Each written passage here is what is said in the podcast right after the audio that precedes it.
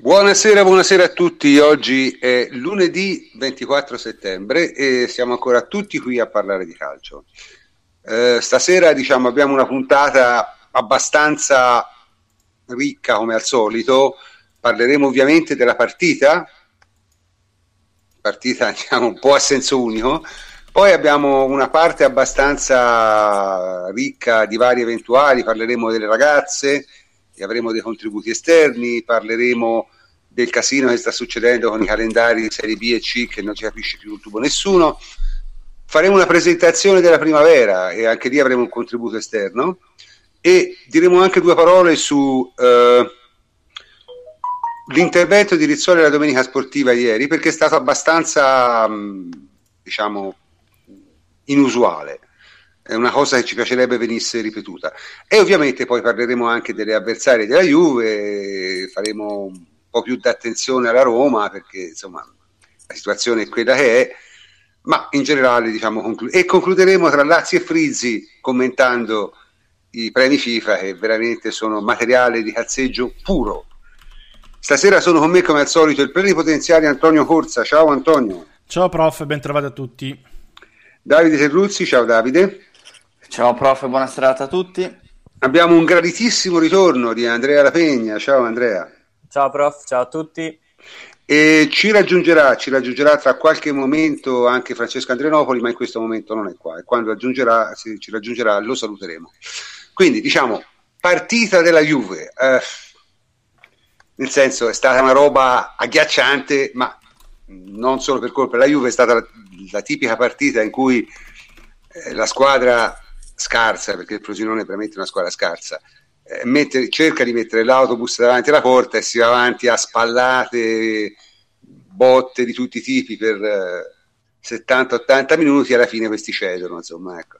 Semmai può essere interessante capire qual è stato l'approccio della Juve contro questo tipo di, eh, di tattica della squadra avversaria, no Davide? Sì, abbastanza positivo nei primi minuti, poi dopo un po' si è, si è spento eh, nel primo tempo e con il passare dei, dei, minuti nel secondo si sono create veramente tante occasioni. Eh, diciamo a fuoco lento. Eh, la Juventus, come ha detto giustamente Chiellini, queste partite sono eh, semplici perché vai a incontrare una squadra nettamente inferiore, ma sono complicate eh, non da un punto di vista tattico, ma eh, vengono dopo una partita come quella di Valencia e affronti una squadra che si difende così bassa e con grande ferocia, devi essere paziente, lucido, eh, non forzare le giocate. La Juventus sì, ha fatto tante cross nel primo tempo, ma comunque non sono state giocate eh, che hanno causato contropiedi subiti, perché alla fine non abbiamo preso neanche uno. E quindi a fuoco lento abbiamo cercato di muovere tanto la loro difesa e il loro centrocampo. Nel primo tempo l'abbiamo fatto con eccessiva lentezza, perché proprio abbiamo cercato di spingere sempre un po' di più il Frosinone in basso e controllare l'andamento della partita. E nel secondo tempo chiaramente si è capito che un centrocampista era di troppo, e si è messo Bernardeschi che ha agito sulla, sulla, sinistra inizialmente, nella stessa posizione in cui il primo tempo si è trovato maggiormente Bentancur, perché si è andato a, trov- a, a confrontare le posizioni medie tra primo e secondo tempo in fase di possesso, lo fate tranquillamente sul sito della Lega di Serie A, proprio vedete le posizioni erano coincidenti, ma chiaramente Bernardeschi ha interagito meglio con, uh, con Alexandro, poi dopo anche eh, l'ingresso di Cancelo ha permesso di, di, avere qualcosa di più sulla destra negli uno contro uno. La Juventus chiaramente eh, più passa il tempo, più gli altri si stancano anche a difendere, perché comunque eh, difendere dentro l'area di rigore richiede grandissima concentrazione e anche un pizzico di fortuna. Eh, dagli e ridagli è arrivato il gol, cioè, poteva arrivare prima. Direi che non è stata una partita simile a quella con la spalla, che era stata l'ultima, eh, l'ultimo scontro con una medio piccola, anche se la spalla ha un po' più di qualità con il pallone, Frosinone ha fatto veramente pochissimo con il pallone, se non nulla, ma non solo con la Juve, ma anche nelle precedenti partite. E cioè, dal ventesimo del secondo tempo comunque ci sono state veramente tantissime occasioni, il gol era proprio nell'aria, e... Beh, sembrava il secondo tempo gli ultimi minuti con il Chievo, anche se con meno rabbia e meno impeto, ma con più razionalità. Mm, in queste situazioni bisogna proprio stare lì e mettere dentro tanti palloni perché la qualità poi dopo ti permette di, di fare la differenza. Io, io, io, ho anche l'impressione che la Juve volutamente non alzi troppo il ritmo all'inizio, perché tanto voglio dire, queste squadre qui le devi stancare. E, e se te parti, specie a settembre-ottobre, se te parti troppo forte poi rischi di stancarti te, eh. invece devi stancare loro, è questa l'idea. Ma soprattutto non devi metterli in partita. Sì, esatto. E quindi... Li devi tenere lì, li devi tenere lì, li devi tenere lì, li devi tenere eh. lì. E poi dopo fine... il calcio episodico nel primo tempo ci sono state almeno due occasioni chiare sui, capitate sui piedi di Cristiano Ronaldo. Eh, poi dopo possiamo dire eh, è mancato un po' il gioco interno, non ci sono, lo sfondamento si è cercato di farlo sempre solamente ehm, sulle corsie laterali, non si è cercata la giocata tra le linee, eccetera, eccetera. Ma d- non c'erano le linee, Juventus, no, ma dove erano le linee? Ai fianchi dei centrocampisti potevi trovare un, un po' di spazio, però, ehm, cioè nel senso, come dicevi tu, la Juventus proprio è andata un po' piano anche volutamente, cioè l'obiettivo era quello di, di, sì. di stancare, di prendere per alla fine il Frosinone. Certo, e... perché, perché no, non ci scordiamo una cosa, anche se la Juve gioca a ritmo basso, è la Juve che gioca a ritmo basso, gli avversari devono correre, perché se non corrono prendono gol a quei ritmi lì. Cioè, quindi l'unica possibilità che hanno certi tipi di avversari è di correre molto quando te non corri perché se si va a corsa tutte e due prendono quattro gol e di fatti neanche ci provano. Eh, ma l'unica possibilità che hanno è che te tieni il ritmo basso e loro corrono, solo che così si stancano, specie una squadra che non ha nessun tipo di possibilità di farti del male a livello offensivo, non puoi reggere. Hanno retto fino all'ottantesimo, ma è stato un caso. Cioè, il gol poteva arrivare in, in, nel secondo tempo veramente in qualunque momento. Cioè, francamente, sono partite che non si vorrebbero vedere, no? Nel senso, non sono un granché come spettacolo, no Andrea?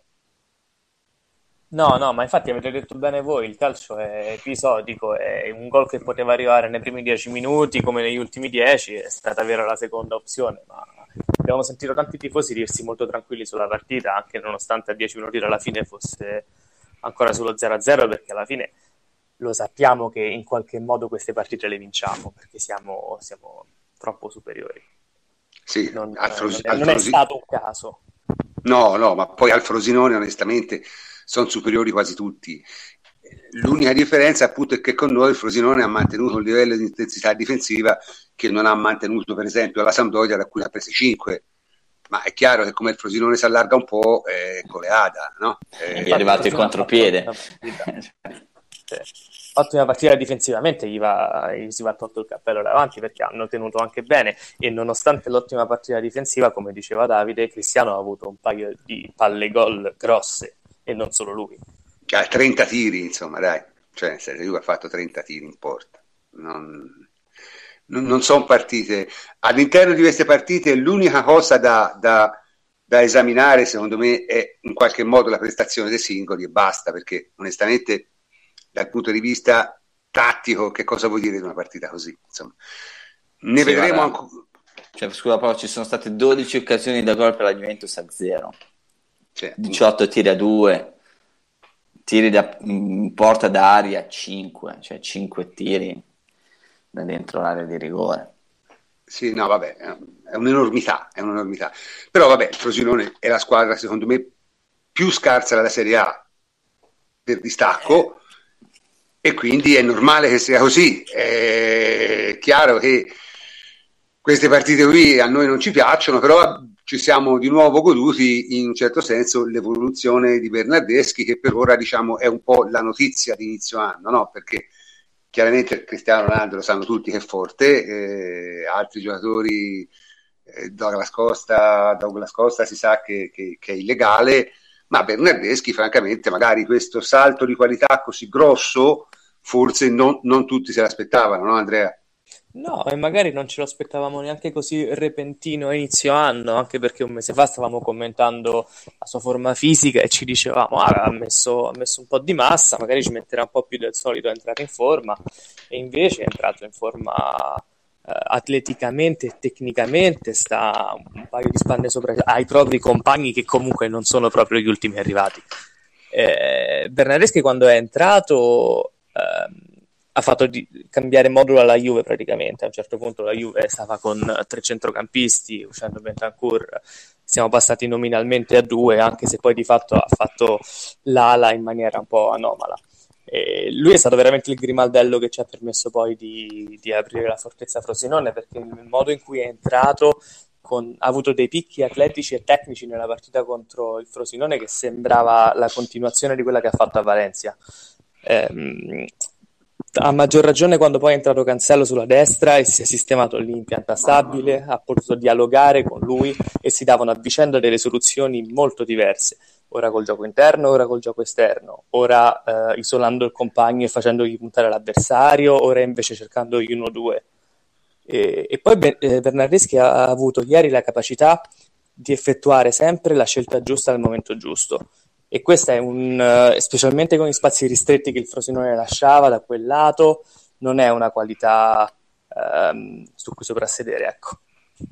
No, no, ma Bernardeschi veramente ci sta, ci sta meravigliando. Intanto è arrivato anche Francesco. Ciao Francesco. Ciao, ben ritrovati tutti. Senti, vuoi dire anche te la tua su Bernardeschi, visto che siamo qui ma guarda, eh, l'altra volta mi ero stupito di come avesse gestito i minuti finali della partita, che era una cosa non da, non da giocatore emergente, ma da giocatore affermato. Questa volta mi sono stupito di come abbia gestito quella che normalmente è una dinamica difficile, cioè un giocatore che gioca benissimo su un grande palcoscenico, eh, viene eh, lodato giustamente eh, ai quattro angoli dell'impero, poi vai a giocare una partita sostanzialmente inutile in un campetto di provincia, entrando anche dopo, e normalmente la dinamica dice che un giocatore così gioca un po' leziosetto o un po' svogliato, non ci mette la gamba. Invece è entrato e l'ha giocata come l'avrebbe giocata Lampard, un giocatore così, cioè entra e, e attacca subito la giugulare i difensori avversari, eh, scambia, picchia, fa il leader. Eh, cioè, giocata, partita di esperienza come se avesse 35 anni di nuovo, veramente impressionante. Sì, tra l'altro l'ingresso in campo eh, su una partita comunque bloccata nel, nel risultato eh, non, è, non, è, così semplice, è qualcosa che noi siamo abituati a vedere alla Juventus a, a fare da Douglas Costa, no? è una partita diversa rispetto a quella di Valencia per lui, eh, dove era dall'inizio, eccetera. Qua e era chiamato a essere determinante e incisivo sia dalla partita in corso in pochi minuti lo ha fatto così come l'ha fatto anche Cancelo in questo momento posso dire una siamo... cosa scusate dico una cosa su Cancelo è entrato ha fatto subito una rivela di destro. Cioè che veramente se, se, esce il gol in quella, quella roba lì è da, da spellarsi le mani. Beh, rispetto anche a, all'inizio proprio della stagione, ma rispetto anche appena due settimane fa, Bernardeschi sta vivendo un momento di esaltazione eh, e, di grande fiducia in se stesso. Chiaramente la prestazione di Valencia gli ha dato molta consapevolezza, si è visto l'atteggiamento eh, che ha avuto appunto con, con il Frosinone, è qualcosa che mh, è segno di questo momento anche di maturità e proprio di grande fiducia in se stesso. Sì, l'impressione è che il salto di qualità l'abbia fatto di testa prima ancora che col fisico con le gambe, insomma. Anche perché c- eh.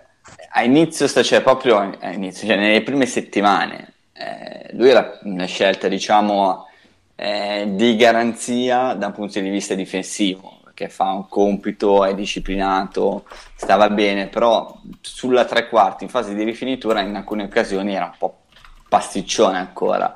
Adesso invece eh, riesce a essere determinante in quella zona e chiaramente eh, è ancora maggiormente determinante e decisivo per la Juventus, un giocatore adesso veramente completo. Beh, siamo... Ma poi ha inciso sulla partita non solo individualmente ma anche tatticamente perché mm. non mi ricordo chi lo dicesse oggi, forse era Andrea o forse era Francesco Federico Pagani, comunque l'ho trovato molto giusto, cioè che da quando è entrato Bernardeschi improvvisamente Pjanic che aveva fatto tutta una partita costretto a giocare spalle alla porta improvvisamente giocava con tutto il campo davanti e, e giocava a fronte alla porta perché l'ingresso di Bernardeschi ha, ha scardinato completamente eh, le, i, i, meccanismi difensivi del Frosinone perché era un giocatore che partiva da dietro ma avanzava sempre con la palla e senza e quindi apriva letteralmente in due la difesa permettendo a Pjanic di ricevere il pallone fronte alla porta e non spalle alla porta. Ed è una, una caratteristica che nel calcio attuale è, è, è irrinunciabile. Qualcuno ha scomodato Isco e, e, forse un po' prestino ecco perché Isco è uno dei migliori del mondo però il concetto è un po' quello se lo trasformi in un giocatore iperversatile che a seconda di diciamo dell'avversario che ti trovi davanti e del momento della partita ti può fare la mezzala, il trequartista, l'esterno, a seconda di quello che hai bisogno e questo è un grimaldello che ti spacca qualsiasi partita e in mano ad Allegri che, che, è un maestro nel trovare proprio la singola giocata, la singola situazione tattica che gli è favorevole, eh, con un'arma così ti può fare a pezzi gli avversari quando vuole. Io sì, ho visto una cosa in particolare in cui Bernardeschi è migliorato tantissimo, probabilmente già dalla fine dell'anno scorso, che è la difesa della palla e in particolar modo quando corre in orizzontale ha imparato a mettere le spalle e il fisico per proteggere la palla e ormai quando gioca alla destra ha questo movimento caratteristico a rientrare e a cambiare il gioco dall'altra parte che ogni volta che glielo vedo fare sono sicuro A che non la perde, B che il passaggio arriverà correttamente con i giri giusti al compagno. È vero, l'avevo notato anch'io, che, che, perché quello è, un, è una, tecnicamente non è una cosa facile, correre in orizzontale, perché il vantaggio normalmente è di chi difende in verticale, quindi eh, effettivamente è molto molto molto migliorato ma voglio dire l'anno scorso abbiamo cominciato a vedere dei prodromi di questa cosa che si ritorna alla mia teoria per giocare bene alla Juve ci vuole almeno un anno perché la squadra è di un livello tale che, che, che insomma se, se, uno non è abituato cioè chi è che può giocare subito bene alla Juve? Uno è... abbiamo perso il prof. Eh, diciamo che chi può giocare bene dicendo cioè, rispondendo alla sua domanda chi è che può giocare bene subito alla Juventus? Qualcuno che è veramente forte cioè tipo Cancelo eh, è appena arrivato Cancelo è arrivato stia giocando eh, la Juventus eh, da, da 20 anni cioè. e quel signore questo è un giocatore determinante. Diciamo, diciamo quelli che, che, non hanno una grande concorrenza ecco, cioè, Cancelo non aveva una grandissima concorrenza Bernardeschi oggettivamente è una un po' di, di più. campo, un po' di più sì, io, io, sono tornato eh, sì mi... sì ti vediamo c'è, c'è stato un momento di c'è stato un momento di mancamento. Adesso eh, c'è il momento a Mauri che sei appena tornato giusto eh, il bello della diretta è, è, sempre esattamente questo comunque diciamo chiudendo un po' sì, un'altra cosa un'altra sì. cosa volevo dire di Bernardeschi che un, un elemento che non viene abbastanza viene abbastanza sottolineato secondo me che l'anno scorso nel momento migliore della sua stagione, quando stava iniziando a ingranare, a prendersi minuti, si fece male al ginocchio in una partita con il Torino per un, uno scontro fortuito di gioco e proprio a, a, febbraio, quando la squadra stava entrando in ritmo e, e, lui stesso stava iniziando a prendersi sempre più minuti, era quasi titolare, è un infortunio al ginocchio in quel momento lì ti spezza in due la stagione e poi praticamente non lo si è più visto perché quando poi c'è stato il momento che era di nuovo uh, abile arruolato fisicamente aveva perso il treno perché ormai la Juve era nel pieno della stagione e non poteva più aspettare diciamo, i, i, i, convalescenti. Quindi diciamo eh, forse eh, l'anno scorso è passato sotto traccia anche per que- demeriti non suoi ecco, per questioni oggettive che lo hanno limitato Vabbè, quest'anno si spera che la, diciamo, la sua parabola si, si, completi in qualche modo, è, un giocatore veramente, veramente forte, il che dimostra ancora una volta che la Juve i giocatori male, male, male non li sceglie, insomma, ecco, molti avevano per così dire storto il, il, naso di fronte al prezzo, no? sembrava un prezzo eccessivamente alto, poi. Alla fine poi probabilmente quelli che fanno questo mestiere ci capiscono più di noi, eh? Mm, su questo non c'è il minimo dubbio. Comunque, diciamo, Bernardeschi ha un po' le buone notizie, ci sono notizie un po' meno buone perché diciamo, molti hanno criticato la partita di, Balà.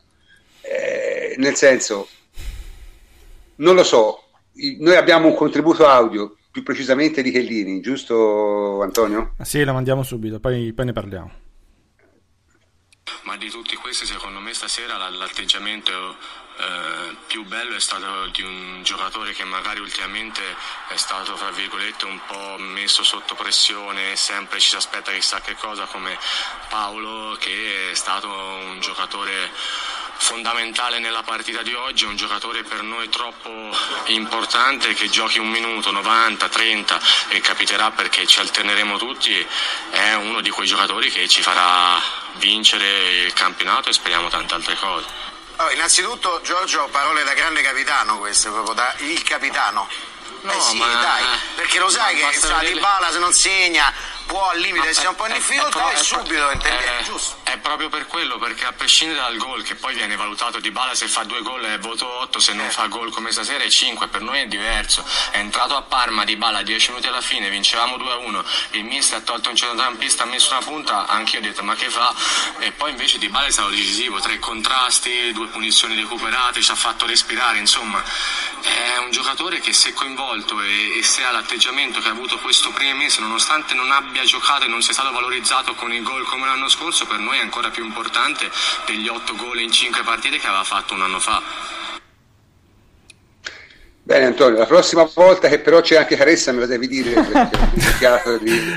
No, era un piccolo accento. Di, di sentirmi male, insomma. Eh? Ma sulla, sul, sull'audio di, di Chiellini vuole intervenire qualcheduno? Davide? Ma sono le...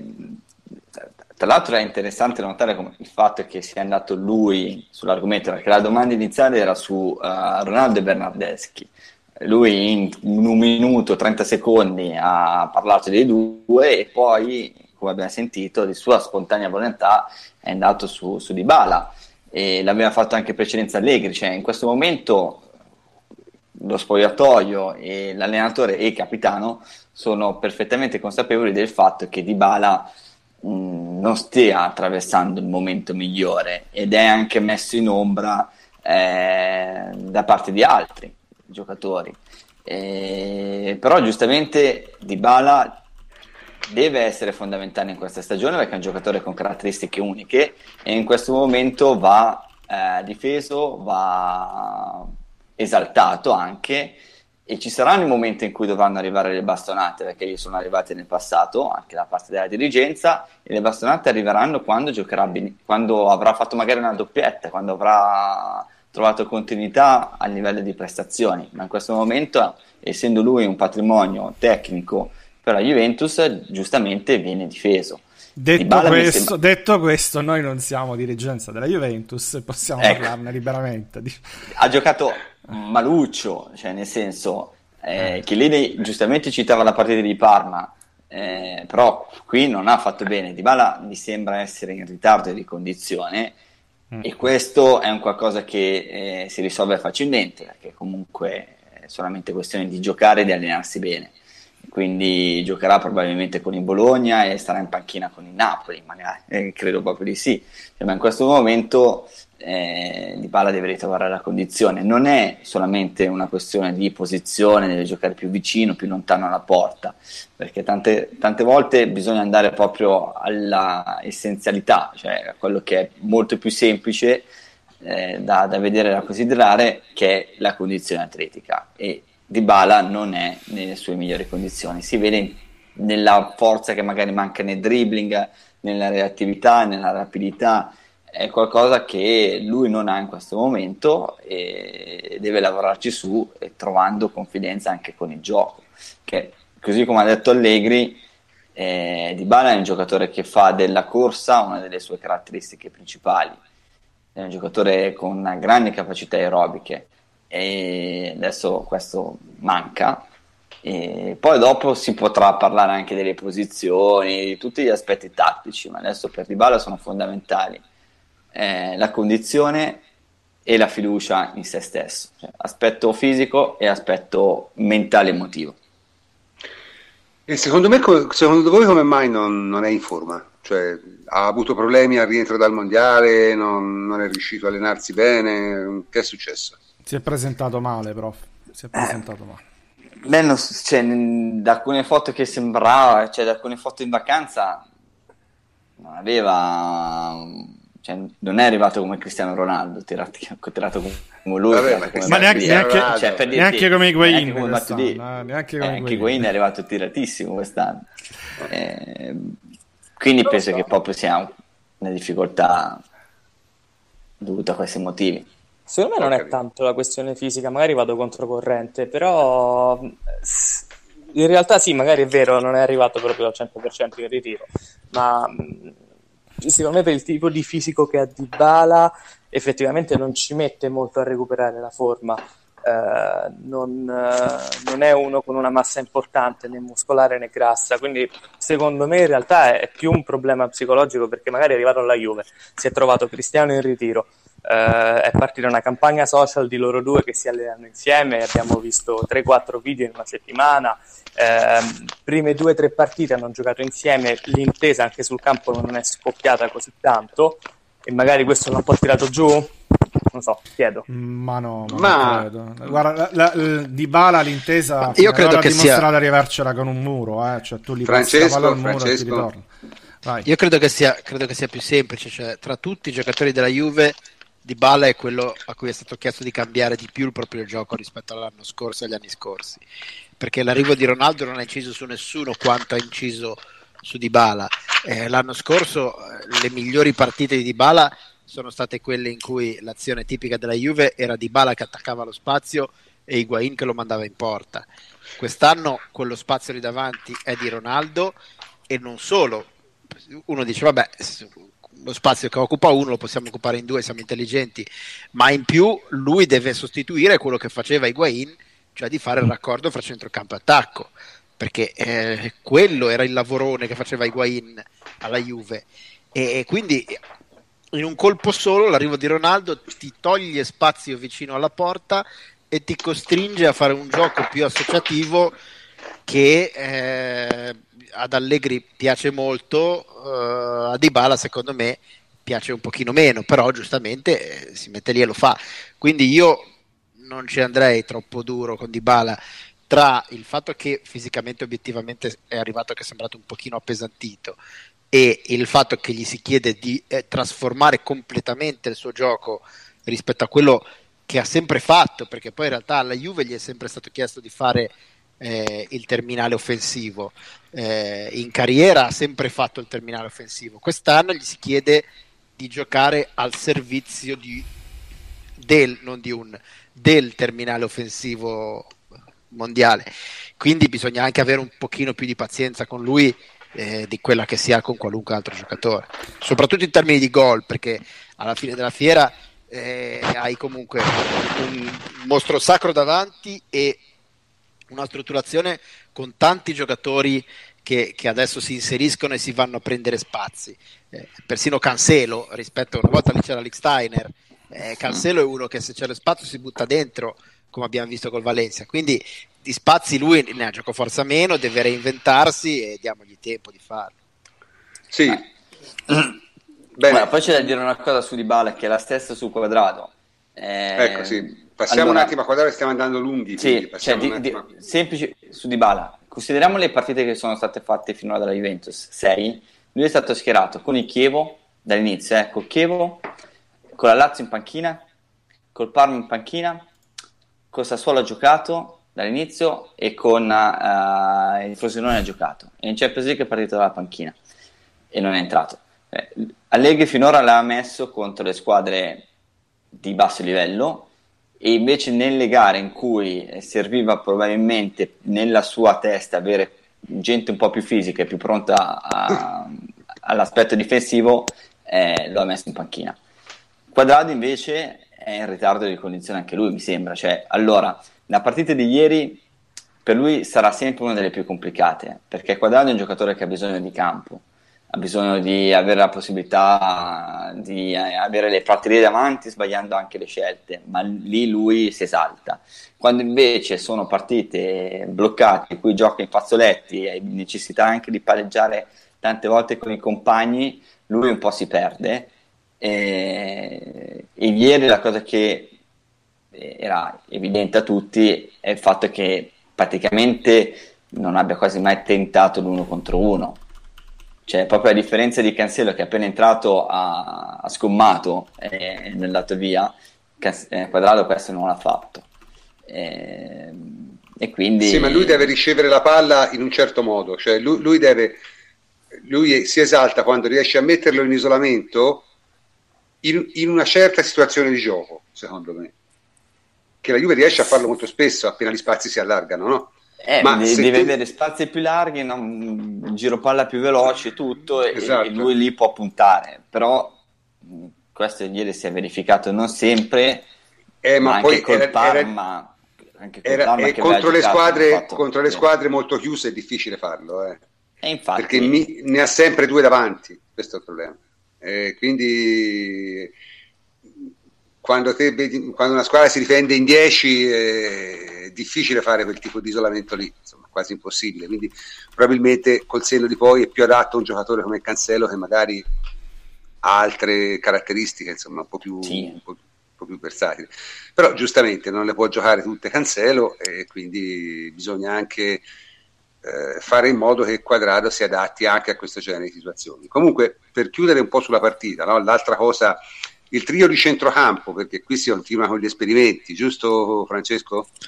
Sì, quella di ieri è stata una partita di, di esperimenti quasi minuto per minuto, perché nel primo tre quarto d'ora, nei primi tre quarti d'ora, io ho visto personalmente eh, il centrocampo a tre in tre iterazioni diverse, con eh, Cancelo, eh, scusate, con Pjanic, eh, Chan e ehm, Bentancur che giocavano in sostanzialmente eh, hanno ognuno giocato in ciascuna delle tre posizioni del centrocampo. E questo anche spiega un pochino la prestazione sottotono della squadra in generale perché è logico che quando fai gli esperimenti eh, tutto rimane un pochino più raffazzonato. E d'altra parte se gli esperimenti non fai col Frosinone quando li fai. Eh, detto questo eh, diciamo che è ancora tutto un grande work in progress perché eh, bisogna un po' vedere eh, anche quando ci si abituerà. Piani c'era da tempo che non faceva la mezzala e come accennavo prima, secondo me non è andato benissimo nella prima parte della partita, soprattutto perché era costretto a giocare sempre spalle alla porta e d'altra parte eh, diciamo anche Bentancur era un pochino eh, fuori da quelle che sono le sue, eh, le sue, zone di campo ideali, gli veniva chiesta molta costruzione, il Frosinone non, non attaccava niente, quindi le sue doti migliori di rottura non venivano, eh, non venivano sfruttate. E invece eh, diciamo così poi quando si è trovata una maggiore quadratura del cerchio con eh, appunto Pjanic e Bernardeschi eh, e Chan dietro di loro a tenere Fortino ecco lì la situazione eh, è diventata uh, molto molto più eh, diciamo così soddisfacente anche dal punto di vista della manovra e del gioco. Beh, e lì si è visto secondo me quello che potrebbe essere il, il futuro della, di, di, come Allegri immagina questa squadra. Cioè con un, un giocatore fisico a tenere il fortino eh, Cian ha giocato ancora molto bene come giocatore d'ordine e due giocatori a tenere, a, tenere, alto il livello tecnico della squadra e due giocatori che sostanzialmente nessuna squadra può, può contenere. Mentre una strutturazione come quella che abbiamo visto all'inizio della, della partita con Pjanic, eh, diciamo, unico, uh, unico, unica mezzala di qualità e poi un volante che si limita a tenere fare gioco semplice e un'altra mezzala più di quantità, ecco, quella strutturazione lì la, la, la rivedremo, la, la, riguarderemo meglio, ma personalmente a me non piace più di tanto. Poi ovviamente ci sarà tempo ed è, ed è bene comunque avere anche delle, eh, delle alternative utili. Cioè, io sono d'accordo con te, però allora contesto la scelta di Bentancur all'Allegri perché io lo adoro, ovviamente, è un giocatore squisito nel tenere la posizione, ma secondo me è uno che ha bisogno di vedere le linee di passaggio davanti a sé, proprio perché in questo momento è ancora un po' lento e compassato e non riesce a giocare uno o due tocchi.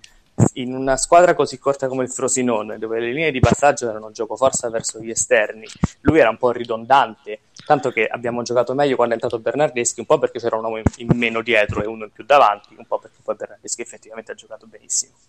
È vero, è vero. Ma diciamo, ad Allegri piace la strutturazione con le tre mezzali che ognuno eh, eh, fa una cosa diversa dall'altra, cioè uno che, che gestisce, uno che dà eh, gioco offensivo e uno che dà quantità. Eh, secondo me non è, eh, non è il massimo per Bentancur, cioè Bentancur non è quel giocatore lì, poi magari lo può diventare, eh, ma allora in quel ruolo lì, allora meglio un giocatore di, di pura quantità come Matuidi, perché Bentancur, come sì. dici tu, secondo me è, è, deve, fare, deve, fare, dell'altro, non può fare solo il giocatore di quantità. Sì. Certo, io voglio dire, vorrei dire che questa è la classica partita in cui ti rendi conto di quanto invece è importante che dirà, ma questo è una... Cioè, al di là di tutto quello che se ne dice, è un giocatore di un'altra categoria, secondo me. Può darsi non sia sì, fisicamente ma... Mm. o, atlet- o atleticamente straordinario, però ragazzi, in una partita cioè, io... se te hai... Sì? No, scusa, prof.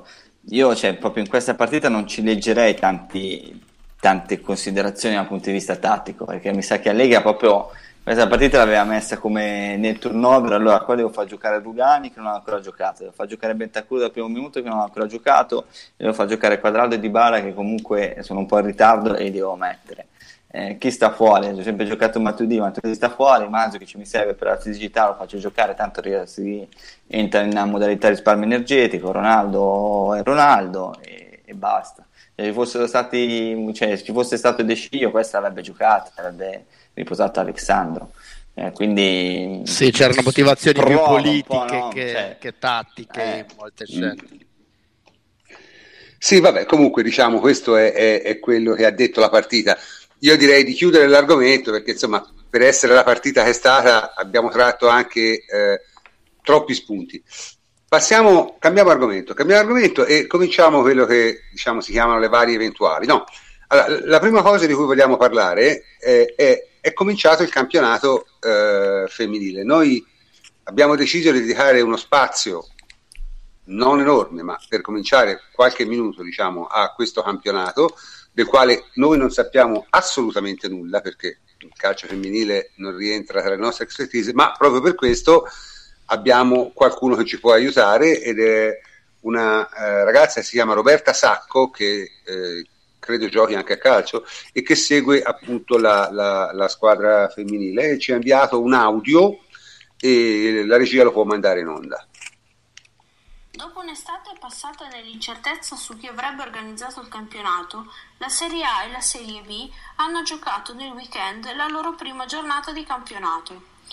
Le novità maggiori sono sostanzialmente due. La prima è che la Serie A vede ben 8 squadre su 12 in partnership o di proprietà di squadre professionistiche maschili Entrano infatti nel mondo del calcio femminile il Milan, la Roma, l'Ellas Verona, che affiancano la Juve, campione d'Italia, la Fiorentina, il Sassuolo, l'Atalanta Mozzanica e il Chievo Verona.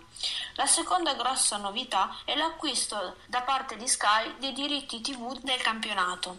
Sky infatti trasmetterà una gara a giornata, quindi 22 partite, la domenica alle 12.30. Ed è stata proprio la Juve la protagonista della prima gara storica trasmessa da Sky Sport. Domenica alla mezza, infatti, si sono affrontate Juventus e Chievo Verona. Le campionesse d'Italia sul campo amico di Vinovo si sono imposte senza storia per 6 a 0, con la gara già in ghiaccio a fine primo tempo, chiuso 3 a 0 con tutto il tridente d'attacco a segno Bonansea, Girelli a Luco. Questa gara da segnalare prima di tutto è l'esordio della 2001 Melissa Bellucci, di cui Rita Guarino parla un gran bene, che entra al ventesimo del secondo tempo al posto di Cernoia. Nella ripresa la Juve è in controllo, il Chievo non è mai pericoloso e le bianconere dilagano con un gran gol di Sanderson, entrata nella ripresa al posto di Bonansea, Galli e il secondo gol personale di Girelli. La gara, appunto senza storia, propedeutica al ritorno di Champions che si giocherà mercoledì ehm, in Danimarca dove la Juve è chiamata nella difficile impresa di ribaltare il 2-2 di Novara per passare agli ottavi di finale. Bene, allora dunque ringraziamo Roberta Sacco per l'audio che ci ha mandato e contiamo sul fatto che continui a farlo perché il campionato femminile ci interessa se non altro per la novità che presenta. Eh, lei ha, ha parlato di due cose abbastanza significative, cioè questa entrata diciamo in, eh, in uh, campo di molte squadre professionistiche che giustamente la Juventus ha fatto da apripista, apripista, da apripista ma insomma poi alla fine si adeguano tutte e la cosa secondo me assolutamente rilevante il fatto che Sky abbia deciso di trasmettere 22 partite del campionato femminile. Ora, io non sono, non sono in, in, generale né un esperto del calcio femminile né un, un, estimatore del calcio femminile, però effettivamente è un fenomeno che a livello mondiale ed europeo ha una sua rilevanza e noi eravamo decisamente troppo indietro, no Antonio? Sì, sì, eh, assolutamente così. Cioè, in tutto il resto d'Europa eh, le squadre femminili sono seguite, ci sono da molto più tempo che da noi, ci siamo adeguati sulla spinta anche voluta da Tavecchio. Eh, va bene, è un qualcosa in più, è un qualcosa di bello che seguiremo nel sito grazie a Roberta. Ci avremo anche degli articoli probabilmente di approfondimento, quindi è un servizio in più che diamo noi ed è un qualcosa in più che si può vedere per gli amanti di calcio e della Juventus, quindi va benissimo. D'accordo. Bene, eh, veniamo al, al, secondo punto del, del, mm, delle nostre varie virtuali.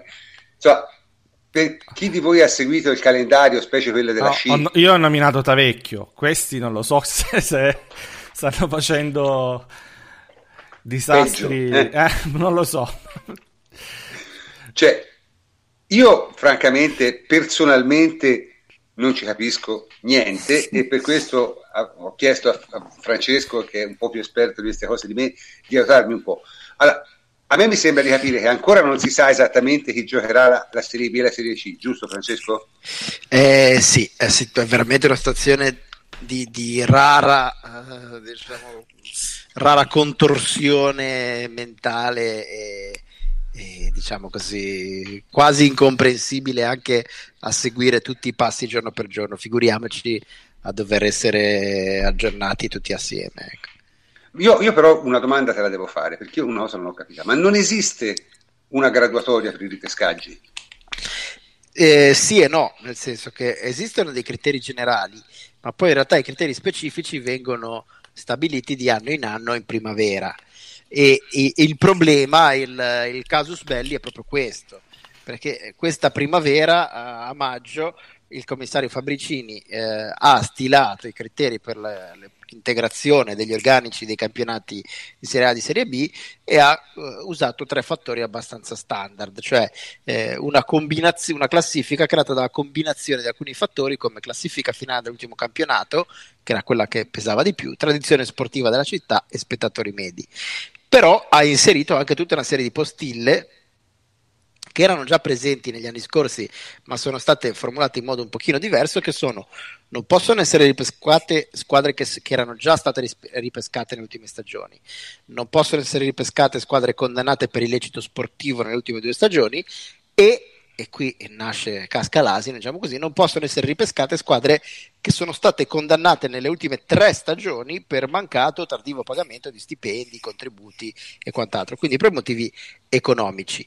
Eh, questa situazione, eh, diciamo, quest'ultima eh, norma che ha creato il problema e si è unita al fatto che ci sono stati ben tre posti liberi eh, in Serie B perché Bari, Cesena e Avellino sono state escluse, le prime due per motivazioni economiche, tant'è che poi sono successivamente fallite, l'Avellino per un problema con la presentazione delle fideiussioni del campionato, essersi affidata a una società che poi è fallita e problemi di questo tipo, e, e quindi questo ha creato tre posti liberi e ha reso molto più importante la graduatoria di quanto non fosse negli anni passati, perché con tre posti liberi ovviamente ci sono molte squadre coinvolte e, e, in base alla graduatoria dei ripescaggi stilata inizialmente le prime due squadre erano il Novara e il Catania e poi c'erano la Ternana, il Siena e la Provercelli.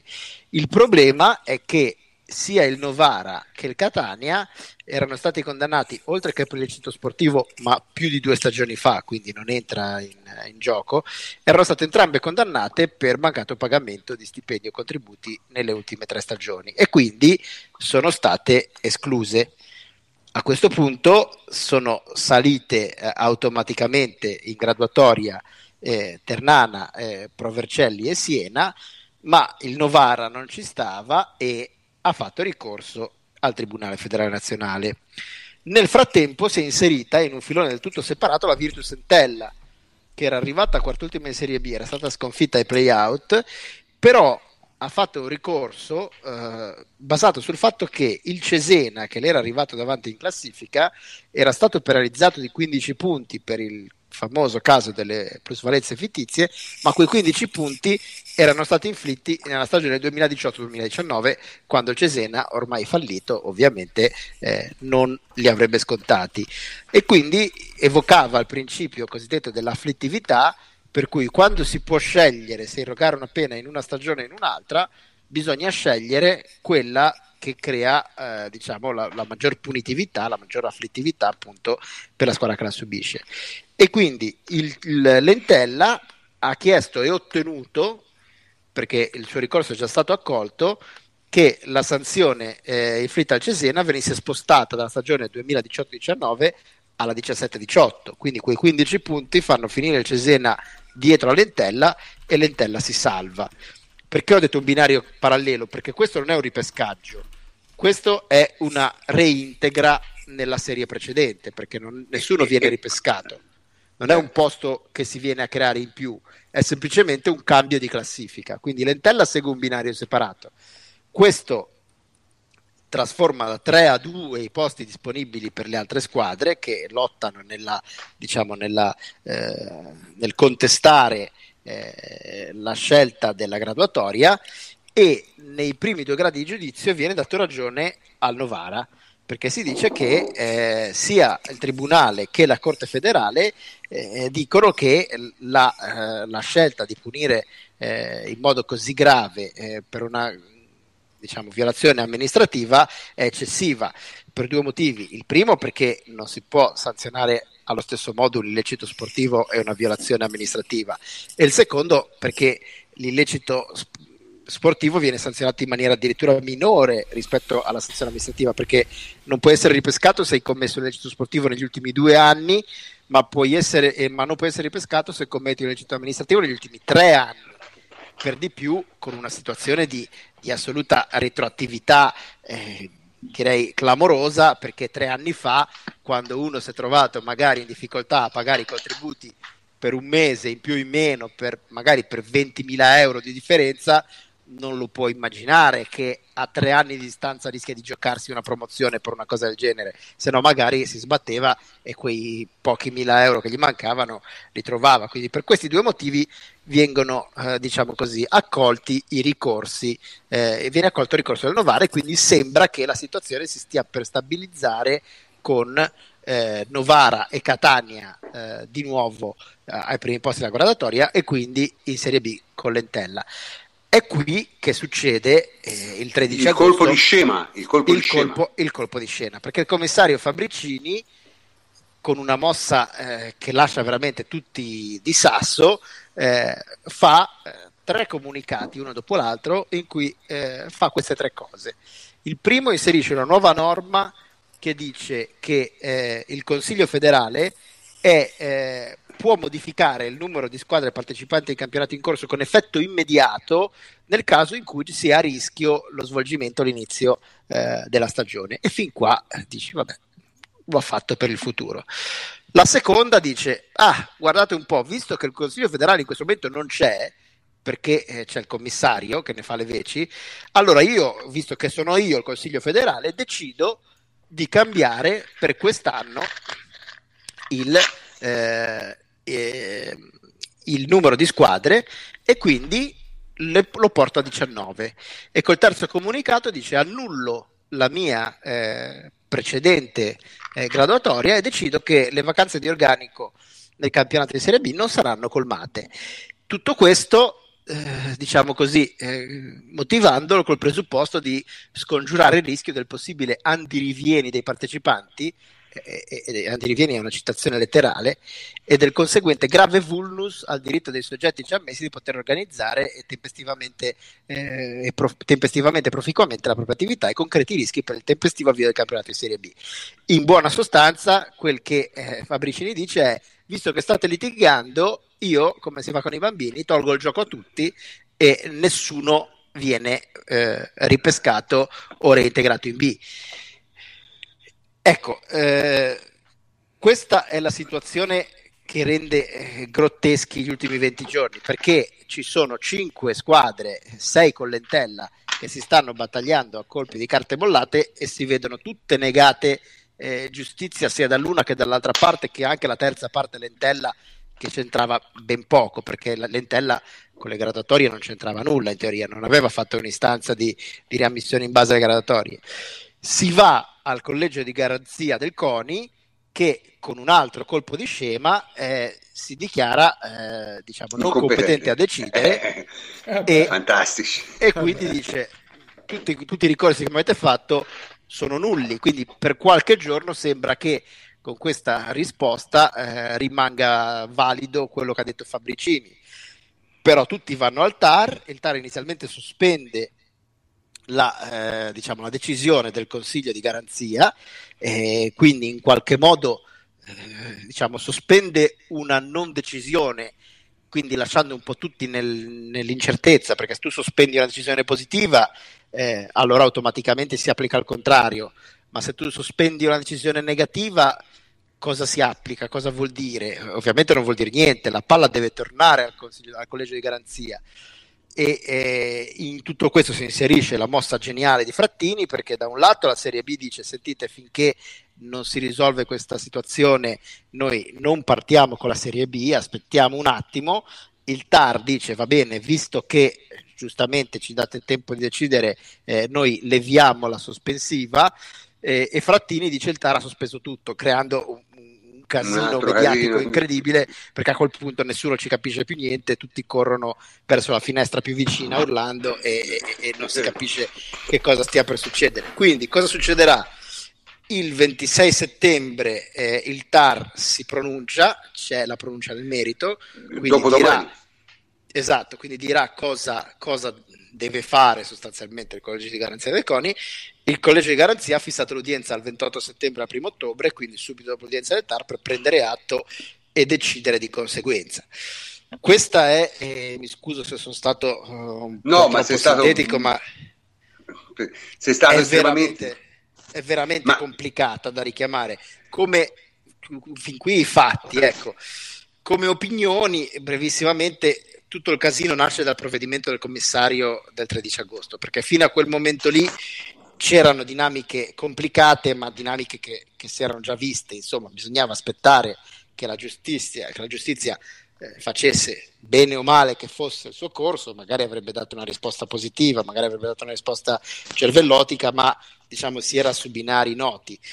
Questa decisione di non integrare la Serie B è veramente criticabile sia nel metodo che nel merito, perché allora intanto partendo dal, merito, dal metodo eh, già di per sé è molto stridente con le normali regole di diritto che un commissario straordinario decida di attribuire a un organo terzo un determinato potere che prima non aveva e poi casualmente quell'organo terzo al momento non esiste ed è il commissario stesso, cioè è una decisione quantomeno un po' eh, autoreferenziale, sono proprio un conflitto mm. di interesse, un conflitto di poteri, perché è logico che in qualunque ambito, se io nomino un commissario straordinario, gli devo conferire poteri straordinari, altrimenti non ha senso la creazione di quell'organo. Però d'altra parte questi poteri straordinari devono essere comunque limitati in qualche modo, non possono essere un, un imperium totale e onnicomprensivo. E, e d'altra parte nel merito le argomentazioni di Fabricini a una prima vista sono lodevoli, cioè a nessuno piace vedere gli stravolgimenti del campionato con i ricorsi, i controricorsi, però a parte i termini utilizzati come andirivieni, che non mi sembra appropri- appropriato, ecco, diciamo così, per, una, per, una, per la massima carica del calcio italiano in questo momento, sono argomentazioni che molti hanno applaudito perché sono di senso comune. No? Uno dice eh, c'è confusione eh, sarà perché ti amo e allora tutti a casa e, e, e, non, e non, viene promosso nessuno. E, così intanto ne approfittiamo che magari ci avviciniamo a, a, ridurre il numero di squadre professionistiche. Va bene tutto, però il buon senso eh, lo può usare una casalinga. Eh, in un ambito di diritto bisogna usare le regole di diritto, perché sarebbe come dire che c'è un appalto pubblico, eh, una società vince la gara, un'altra società la impugna perché ritiene che la vincitrice abbia violato alcune norme e l'ente pubblico dice vabbè ma visto che voi due litigate a me non piace chi litiga e non mi piacciono i ricorsi e i controricorsi e quindi la gara non la vince nessuno dei due né l'uno né l'altro. Cioè immaginate un ente pubblico che, che emani una decisione del genere eh, si vedrebbe ridere dietro e, e, e, verrebbero defenestrati dalle finestre i dirigenti pubblici che facessero una cosa del genere. Tanto più che in questo caso non solo eh, diciamo così, eh, rendi, rendi, inutili i, le tue precedenti decisioni amministrative, però di fatto rendi inutili le decisioni di due gradi della giustizia sportiva, cioè di fatto fai una, una chiara invasione di campo in quello che in teoria dovrebbe essere un altro potere, perché tu sei il potere certo. esecutivo e ti, ti, arroghi anche il potere legislativo e va bene, sei il commissario straordinario, però il potere giudiziario devi lasciare stare, non è che lo aggiri annullando due sentenze in questo modo. Quindi eh, siamo a questo stato, dobbiamo aspettare la, la decisione del TAR. Il, l'ultimo guizzo sta nel fatto che quasi tutte le squadre coinvolte non hanno giocato. La B è stata ferma, molte squadre in C sono state ferme, eccetera, eccetera. L'Entella, che paradossalmente sarebbe eh, l'unica squadra. Ha giocato una partita di C ha giocato Giusto? una partita di C, esatto, e questo è un grave problema perché in teoria quando un campionato inizia poi non lo puoi più modificare. Quindi Lentella che ha giocato in C ormai deve giocare in C.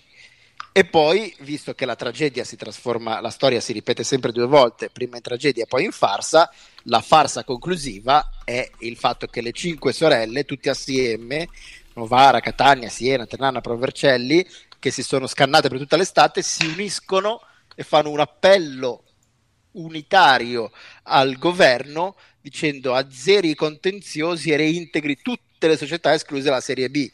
Eh, la Serie B a 24, cosa... bellissimo. Esatto, che, che, è una cosa ancora più grottesca, è veramente la farsa, perché questi che prima si litigavano tra loro dicono, vabbè, il governo non si capisce in base a cosa, in base a quale principio ma, eh, ma, ci riammetta tutti assieme. ma sai, dire voglio, che... dire, voglio dire, nel senso, col governo che abbiamo no, è una sì, certo, speranza... Certo, certo. Cioè, tu dici senso, questi sono fessi, ci abbiamo provato. No, vabbè, sono, sono degli emeriti coglioni, quindi eh, eh, magari la fanno davvero una cosa del genere, cioè per il popolo, però, no? esatto, però devo dire, come commento veramente conclusivo, all'Entella hanno chiesto di partecipare a questo appello e l'Entella ha detto no grazie, ci, non, non, non, rendiamoci ridicoli e solo, anche solo per questo io l'Entella lo premierei perché eh, non si è prestata a quest'ultima farsa, farsa nella farsa.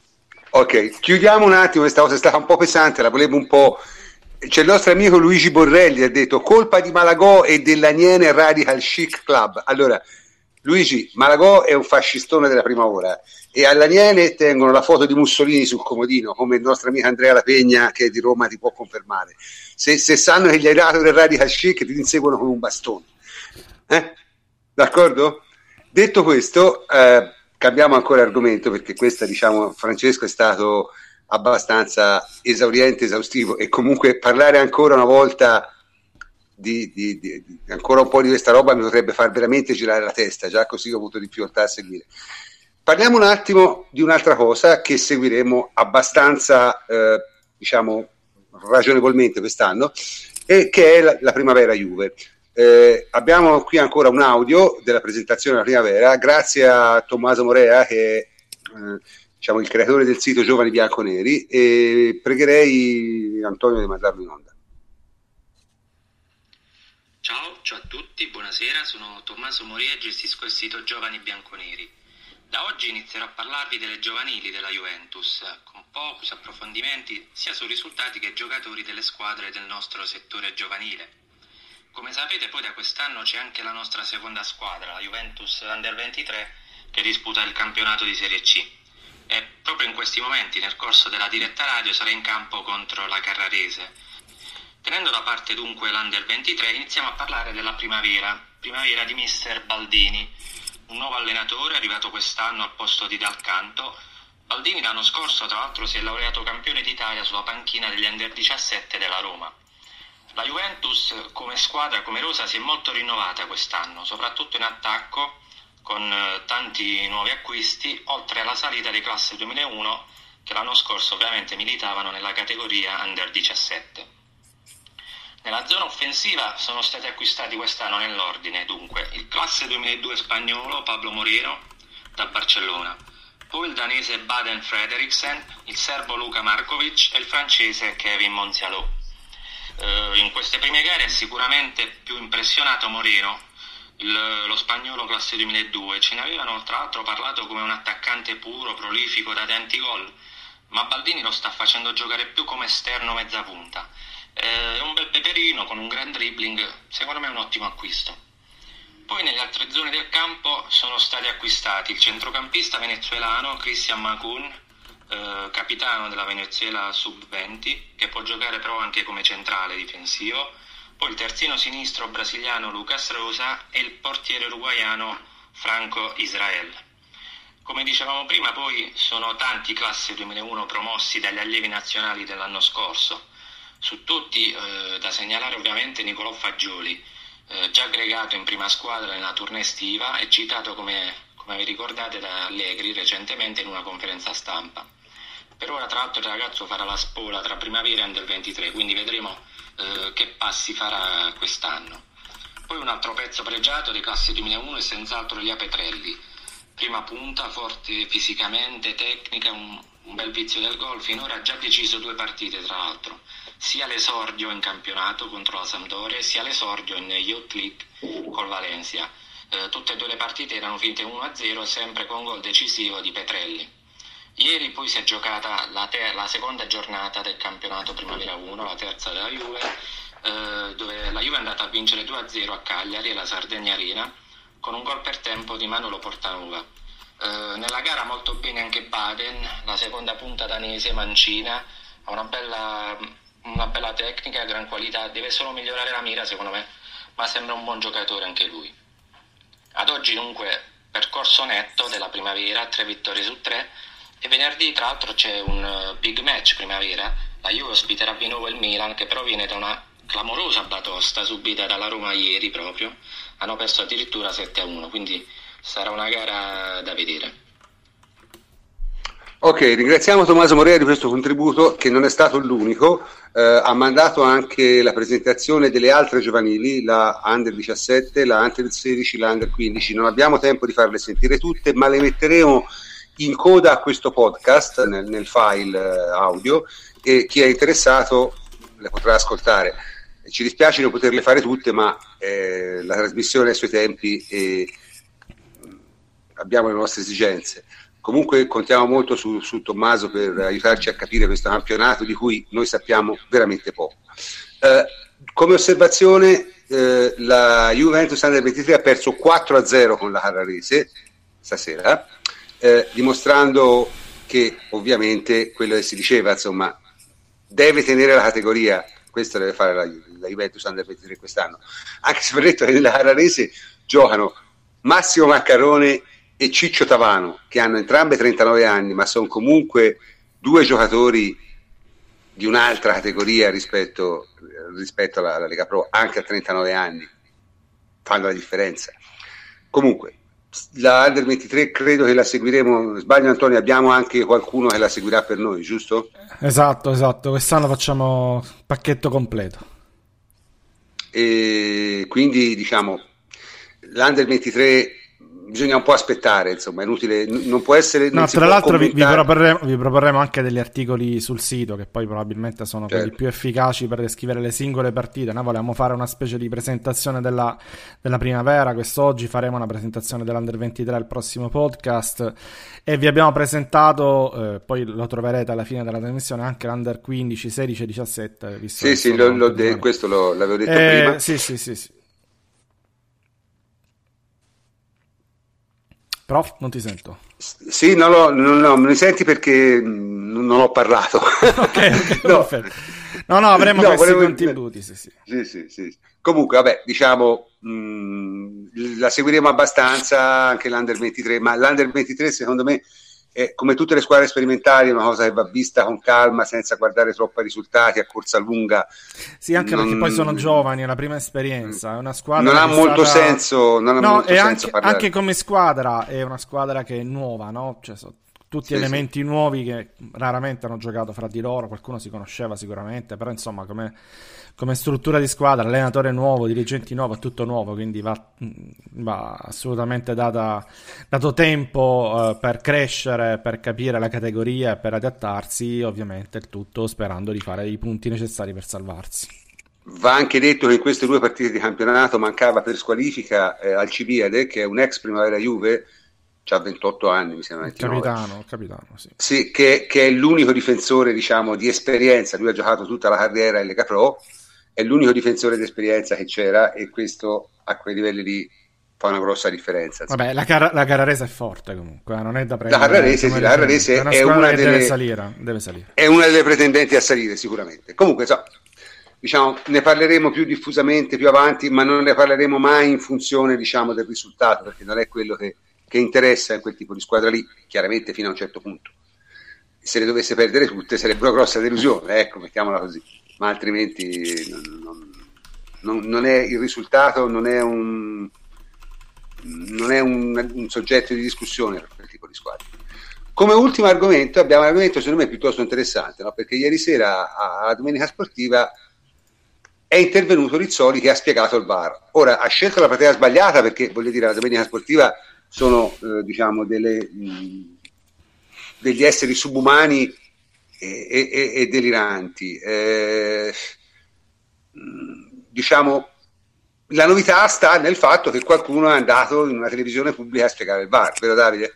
Sì, non è che eh, ci siano tante trasmissioni la domenica, cioè eh, se vai a pressing ci stava Pucci, eh, quindi eh. se vai su Sky ci sta Caressa, poteva togliersi anche lui la giacca a un certo punto, mettersi in maniche di camicia, poteva fare qualcosa di sorprendente, però eh, cioè, Rizzoli è andato in televisione, è andato sulla RAI eh, per cercare di spiegare eh, alcuni episodi, eh, vabbè, parte con la considerazione quasi ovvia, cioè che nel senso che comunque in Italia eh, la gente non si fida degli arbitri è una questione culturale, come ha detto lui.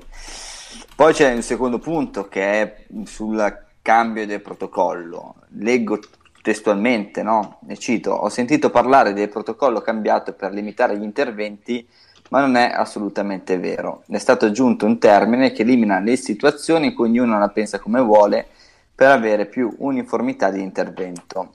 Quindi non interviene nelle situazioni trascurabili eh, ammette che ci sono stati degli episodi in cui hanno sbagliato, ma che comunque il VAR è intervenuto eh, facendo il confronto tra le prime 5 giornate di Serie A e le ultime 5 della scorsa stagione, è intervenuto più o meno nello stesso no, numero e quindi dice non è che si è spento il VAR, anzi. Eh, poi vabbè, ha commentato anche alcuni episodi come il gol annullato a Nangolan eh, l'espulsione di Spalletti, che vabbè non è un episodio da barra, altri come il, um, un contatto tra, tra Spalle e Atalanta e ha mostrato immagini e ha fatto sentire gli audio, cioè quello che viene detto tra l'arbitro e proprio l'assistente al VAR. eh, tutto materiale che comunque al grande pubblico, cioè a noi non è noto, mentre per loro è materiale che viene acquisito e, e ce l'hanno lì in archivio. Sarebbe è la nostra vecchia battaglia, cioè, eh, me la ricordo che la facevamo già ai tempi di Juventus con un articolo credo di Maurizio Romeo, che è quello di rendere pubblici i referti perché la, abbiamo bisogno comunque di avere la, la trasparenza, cioè non ci vuole granché. Da, chiariamo subito, ci sono delle federazioni importanti che già lo fanno, eh? per esempio la federazione spagnola lo fa. Ma eh, cioè, lo, eh, cioè, sì, cioè, basta veramente poco. Cioè, eh, l'audio in cui dice guarda non è, eh, non è rigore, è tenuto qua, qua, qua, e metti l'immagine, metti lo screenshot di quello che è successo, il replay, boh, basta. Cioè, poi dopo ci saranno sempre dei coglioni, perché mh, prendo l'esempio di Juve eh, della partita di ieri con il Frosinone cioè, ci sono i deficienti che vanno a fare, eh ma la prospettiva, cioè, ragazzi sul gol di Ronaldo, cioè, lì chiaramente sul fuorigioco ormai è andato acquisito, c'è il 3D e tutto. Davide, posso dire, posso spezzare una, una lancia in fronte, però in questo caso a Rizzoli. Secondo me è una paraculata di quelle proprio di, di, di altissimi Vabbè, livelli.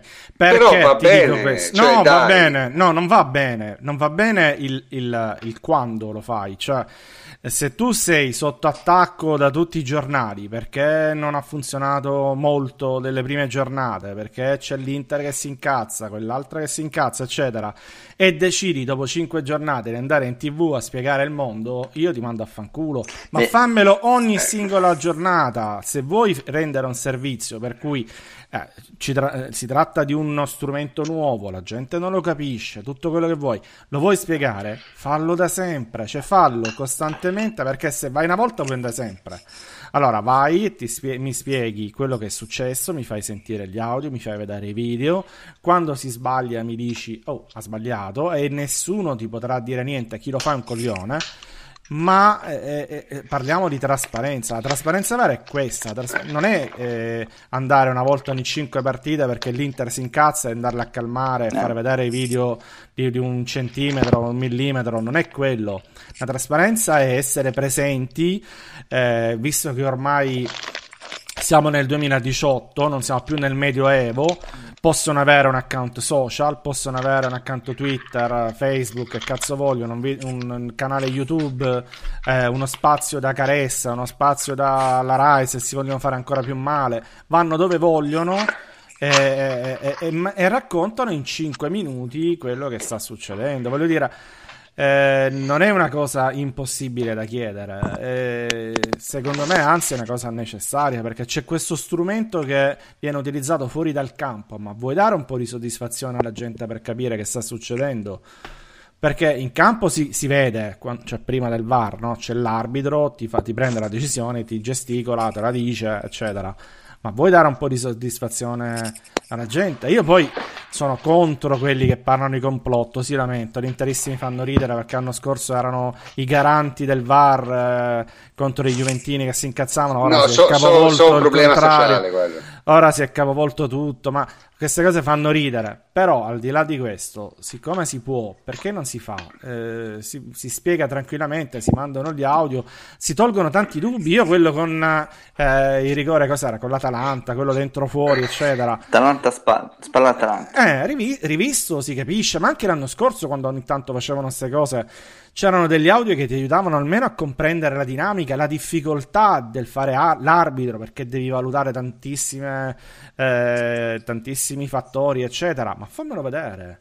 Fammelo vedere sempre, io capisco, trasparente, non che dai l'audio alla Lega, che poi la Lega se vuole va e se lo vede, che cazzo me ne frega a me che lo dà la Lega. Dallo a noi, ce lo vediamo, ce lo ascoltiamo e fa parte anche quello di un servizio che accompagna la partita di calcio. Magari non lo fai in diretta perché in diretta mi voglio concentrare sulla partita, ma dopo poi puoi pubblicarlo se c'è una situazione un pochettino controversa, pericolosa, non si è capito, eccetera, eccetera. Se si fa casino sui giornali, anche perché poi eh, chiudo, eh, quelli di ex arbitri, arbitri, eccetera, che commentano, eh, che fanno la moviola sono degli imbecilli, quindi non ti no, senti neanche... Davvero? Eh no, ma dico, Ma quindi non sei neanche tutelato, cioè non è che ci metti a fare la moviola, che ne so, ex arbitri veramente affidabili, che capiscono il regolamento, che sono, eh, io parlo dei canali pubblici, Mediaset, eccetera.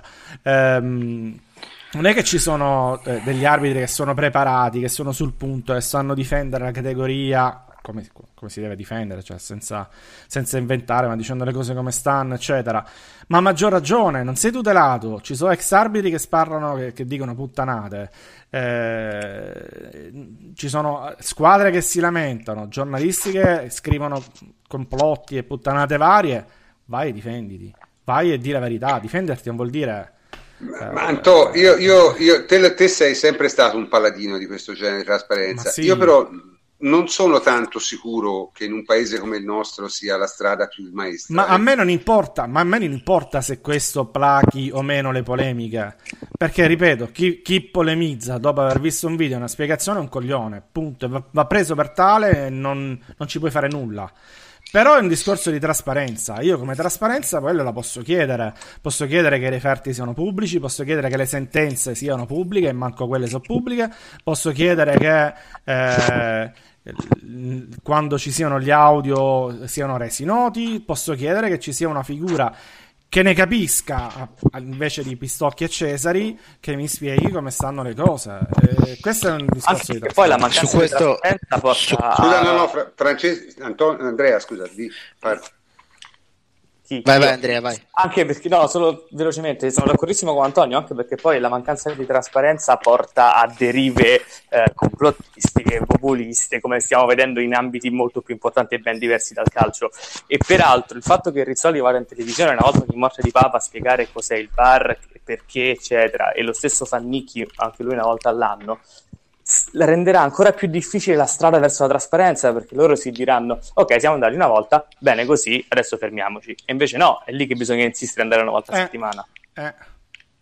no ma poi come ha detto Antonio eh, l'obiettivo della trasparenza è la trasparenza stessa cioè non è, non è un fatto di serve trasparenza così ci saranno meno polemiche. Chi vuole fare polemiche lo fa però la trasparenza è un valore è, è, può essere un mezzo ma deve essere innanzitutto un fine, quindi che ci sia trasparenza. Poi eh, se la utilizzeremo male questa trasparenza, pace, però eh, è l'obiettivo a cui arrivare, non, non può essere un, eh, un non, non, si può rinunciare semplicemente per dire ma tanto poi i tifosi della trasparenza non se ne fanno niente. Può darsi, però intanto raggiungiamola innanzitutto.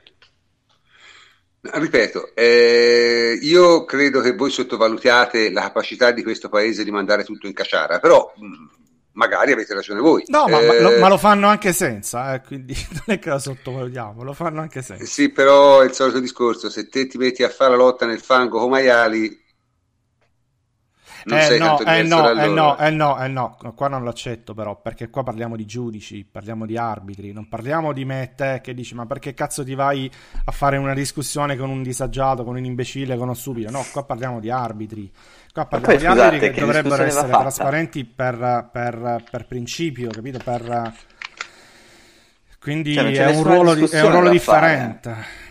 Cioè, sì. tu hai, hai, le immagini, hai l'immagine tipo, prendiamo eh, Spalla Atalanta, hai l'immagine che mostra che il contatto non è venuto all'interno dell'area, boh, la, rendi pubblica, hai l'audio, tweet, rendi, basta un tweet, cioè, fai, fai questo, non è che devi metterti a interagire dentro, tu hai fatto il tuo, poi dopo non è che tu, associazione arbitri, puoi cambiare la percezione che hanno adesso nell'immediato nei tuoi confronti, non dipende da te, quello che dipende da te può essere ci vuole niente. Eh. Il materiale lo hanno, basta renderlo pubblico. Vabbè, Se non lo fanno perché non lo vogliono per, i, per, tante, per tante ragioni. Va bene, vedremo come si sviluppa la cosa, magari ci stupiranno ancora una volta e renderanno queste cose un, un, un appuntamento un po' più fisso. Io tendo a dubitarne per ragioni mh, che posso anche capire, detto fra noi, però eh, magari ho torto e, e, invece ci trasformeremo in incanto in un paese normale. Eh, questo me lo auguro, ma non, non, mi, sembrano, non mi sembrano maturi i tempi. Comunque, eh, mh, mm, io non sono contrario, eh. sono assolutamente eh, favorevole a, a qualsiasi tipo di trasparenza, purché appunto poi non si trasformi in un dibattito, però è questa la cosa che, che a me mi terrorizza di questo paese, che tutto diventa un dibattito, capito? No, cioè, no, anche, non deve essere un dibattito. Anche, cioè, la, la, la, la... No, non, de- non, deve essere un dibattito perché dibattere, non so con chi, con Tardelli, con Massimo Mauro, non ha, non ha proprio senso. Quindi, eh, ma invece, invece, il rischio è esattamente quello, perché no, quelli no. lì che poi ti danno... Sì, però se te vai in televisione, quelli che ti danno lo spazio, poi eh, vogliono anche il sangue, perché cioè, eh, Rizzoli che, che, spiega il VAR in maniera settica no, non alza l'audience. Sì, sì, hai ragione, ho capito. Ti fai certo, canale Telegram, boh. ti fai esatto, YouTube. Cioè, YouTube dovrebbero, avere, dovrebbero, avere, dovrebbero, avere, un loro spazio, non rivolgersi a queste trasmissioni trash. Ma un, ma un sito, queste... un comunicato, un qualcosa. Certo, eh. perché queste trasmissioni, queste trasmissioni trash vogliono il sangue. È questo il punto. E, e questo noi lo dobbiamo... Cioè, è come pensare di andare da Barbara D'Urso e fare informazione, è impossibile. Capito? Non è più o meno lo stesso tipo di. Sì, sì, ho capito la contestazione, ci sta, ci sta. Ok? Comunque, diciamo, questo chiude un po' tutte le nostre varie eventuali che, che sono state abbastanza corpuse. E, e, adesso però bisogna anche parlare anche un po' delle altre, eh, perché insomma qualcosa di nuovo in questo weekend è successo. E, diciamo la cosa più, più, fragorosa, più fragorosa è il crollo della Roma a uh, Bologna, Ora, noi avevamo visto la, la, la, partita contro il Chievo e si era detto, ma sì, effettivamente, però insomma un tempo l'hanno giocato bene, poi si sono distratti, hanno sbagliato gol, hanno fatto... Vabbè. Abbiamo visto la partita con Real Madrid, abbiamo detto, ma sì, però con Real Madrid che puoi fare? Insomma, alla fine sono nettamente più forti, giochi al Santiago Bernabeu, a perdere lì è quasi obbligo. Eh, e poi abbiamo invece visto il Bologna, ora prima di dare la parola a, a Andrea, che è il nostro romanologo di Roma Sud specifico, che eh, eh, ci spiegherà un po' le cose anche di, di quello che si dice nella capitale. Eh, insomma, io l'ho vista la partita, eh, la Roma è stata veramente imbarazzante perché ha sbagliato tantissimo davanti e dietro era completamente aperta, per cui il Bologna, che è una squadra che aveva fatto praticamente nulla a livello offensivo per quattro partite, gli andava in porta con una facilità assurda.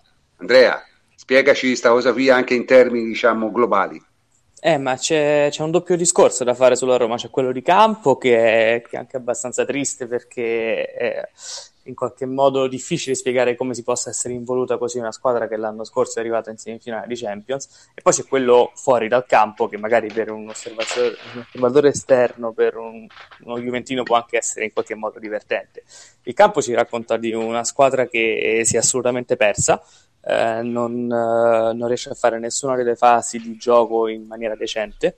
E effettivamente come hai detto bene tu il primo campanello d'allarme doveva essere eh, la partita con il Real perché per quanto poi le categorie di differenza fossero troppe lì si è visto effettivamente che la Roma era una squadra fragile sia mentalmente che tatticamente che tecnicamente. Contro il Bologna è stato uno stillicidio perché oltre a non essere assolutamente stata in grado di creare nulla da una situazione di gioco aperto la Roma ha praticamente solamente crossato in aria per Geco o Fazio quando c'erano i piazzati e sfruttato un paio di contropiedi. Ed è vero che Skorupski ha fatto una bella partita, però eh, la Roma ha dato, possib- eh, dato, l'impressione di poter eh, prendere gol in qualsiasi momento, come poi effettivamente è successo, uno per tempo e via. Um, dal punto di vista difensivo cioè, è sconcertante eh, rimarcare la differenza di movimenti eh, tra i difensori, non c'è sincrono, non c'è conoscenza. Eh, il centrocampo viene praticamente costantemente, costantemente bypassato e questo forse si può anche imputare al mercato perché effettivamente come eh, si diceva hanno venduto Nicolai e Brotman ha fatto male spogliatoio e sul campo e magari i nuovi non si sono ancora eh, ambientati, non eh, hanno ancora imparato a conoscersi. Sì, però hai ragione Andrea, però insomma gio- potrebbero giocare con Zonzi e De Rossi o con Zonzi, cioè dire, non sono giocatori scarsi. Eh. No, assolutamente. Magari, Zonzi ecco, è un giocatore, secondo me, che se impiegato correttamente è un giocatore di livello. Ora, se è no, quello. È l'impiego corretto perché Zonzi e De Rossi hanno anche giocato insieme e lì molti hanno criticato Di Francesco perché effettivamente era una coppia un po' ridondante. Eh, però l'equilibrio ancora non è stato trovato. Pastore eh, è una grossa, grossa incognita. Eh, Pellegrini non sta dando le, le sicurezze che, ci si poteva aspettare o, o, che comunque si poteva sperare che, che desse. Eh, Cristante in un contesto diverso da quello di Gasperini si sta trovando in difficoltà come molti che escono dall'Atalanta. Eh, è un po' allarmante la situazione di campo effettivamente. Eh, quella che ma, è un eh, po'... scusami, scusami Andrea, ma non è soltanto preoccupante secondo me la situazione di campo. Eh, io magari dico una banalità, però la Roma ha perso lo spogliatoio. Eh, ed è una situazione che è sottovalutata. Mm, è successo anche alla Juve, però la Juventus l'ha, l'ha, fatto, l'ha fatto meglio questo passaggio perché la Juventus ha perso giocatori simbolo dello spogliatoio, no? Buffon, Licksteiner, eccetera, Marchisio, eccetera. Eh, ma ha talmente tanti campioni, ha quella mentalità, quella dirigenza, eccetera, eccetera, che insomma è riuscita.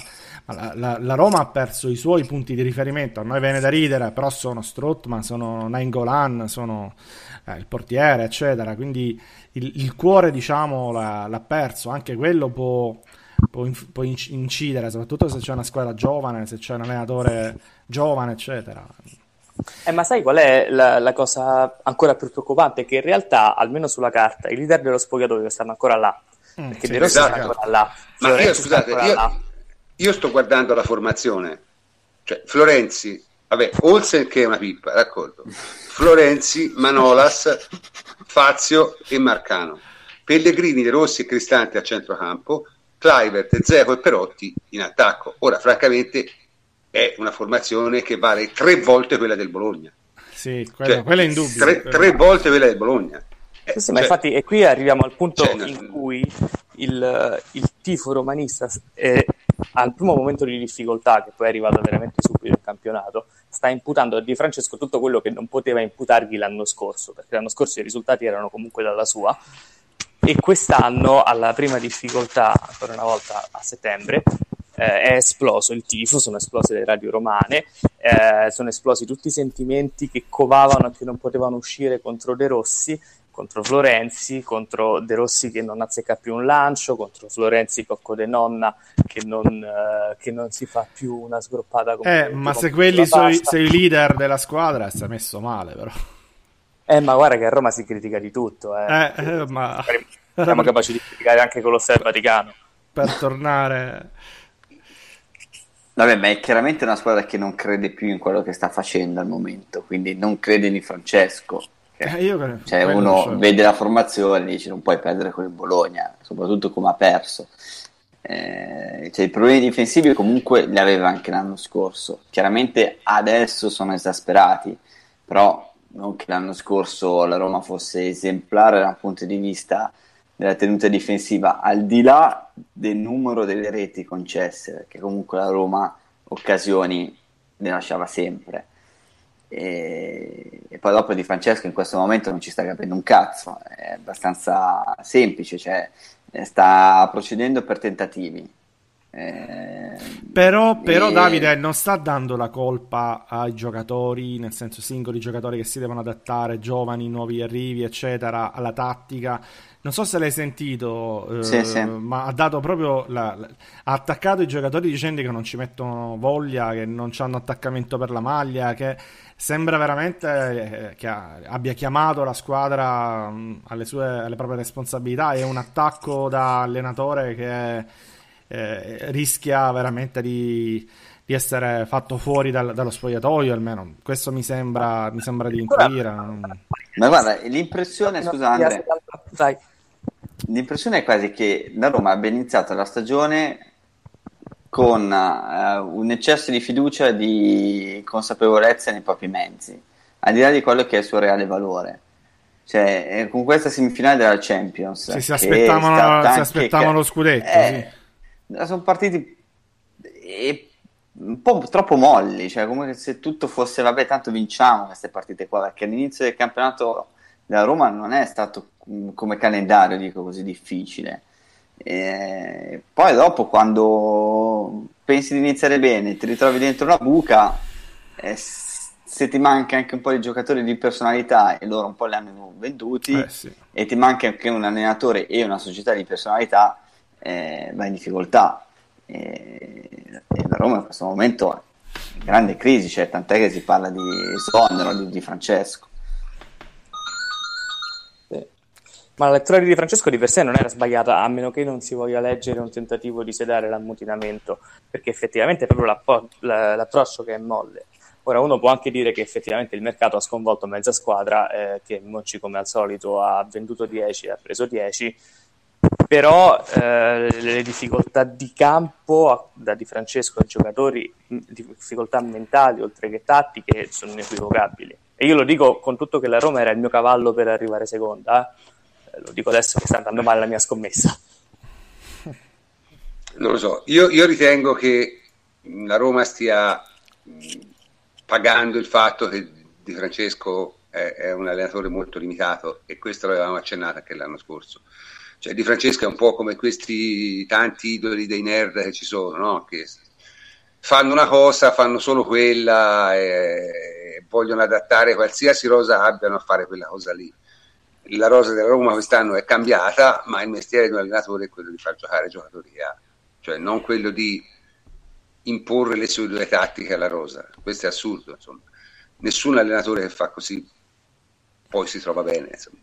Anzi, i più grossi fallimenti di allenatori, diciamo, che sembravano in traiettoria sono avvenuti proprio per questo motivo, perché hanno cercato di imporre a, alla rosa che avevano un, un, un, diciamo, un disegno tattico che non era adatto secondo me questo è il grosso problema della Roma perché ripeto come rosa la Roma secondo me è superiore al Napoli però tu hai, tu hai, ragione, cioè, no, tu hai ragione, però la dirigenza della Roma lo sapeva che c'aveva questo allenatore e lo sapeva che c'aveva questi limiti. Eh, lo so, però la... insomma poi anche... Pe- C'è un errore nell'errore, pensare... capito? Cioè, o, o, lo fai fuori eh, e sì, dai questa rosa ad un altro che è in grado di gestirla, oppure se c'hai Di Francesco, che, che gli prendi il trequartista, che gli prendi il, il giocatore che non lo so, c'è un bel, hanno fatto un bel secondo me l'unico giocatore, l'unico giocatore che è fuori mercato per questa Roma è Pastore.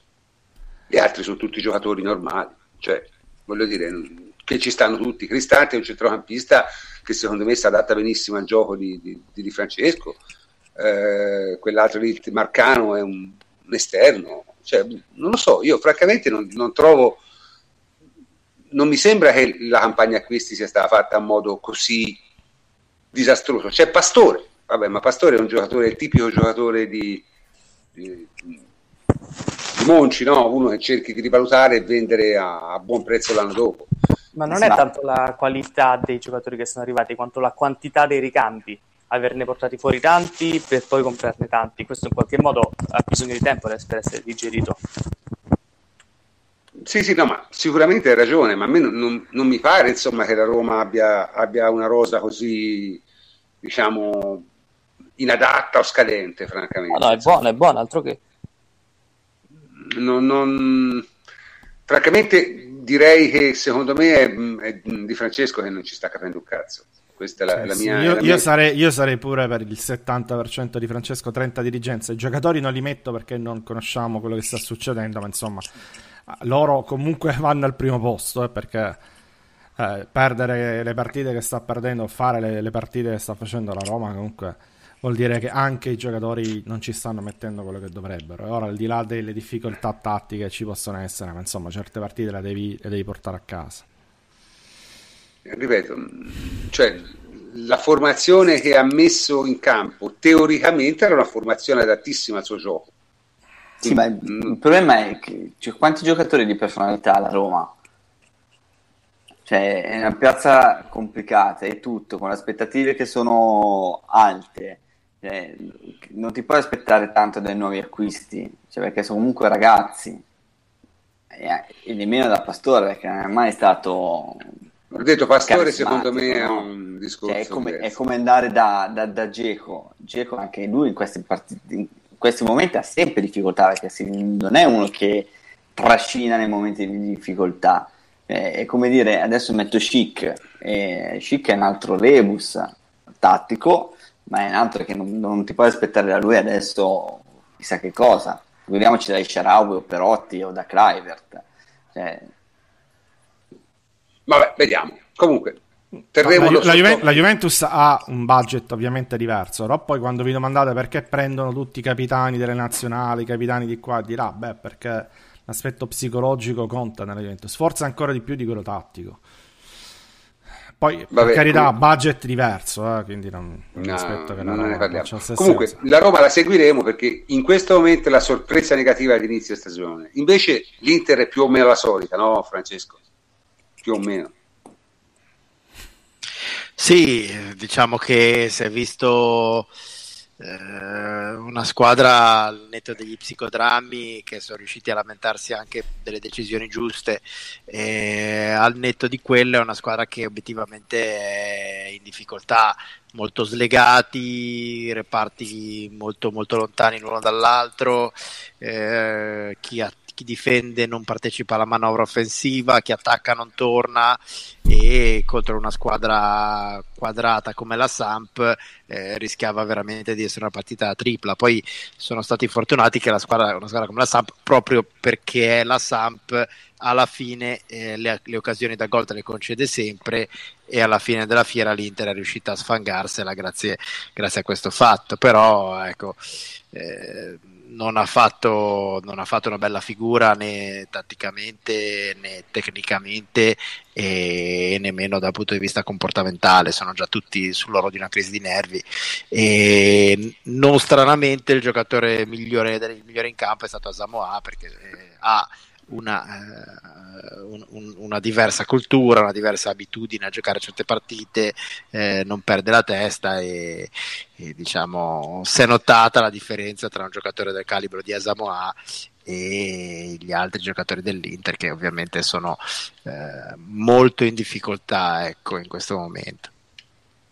Comunque il fatto che hanno sfangato due partite nel recupero praticamente questo un po' ha aumentato eh, l'ultima, l'ultima era meritata, no? l'ultima era meritata prof secondo me sono gare diverse cioè l'ultima comunque hanno creato qualche cosa col Tottenham invece è proprio rubata appunto. sì sì il Tottenham gliela, gliela, regalata, gliela regalata alla fine eh, però diciamo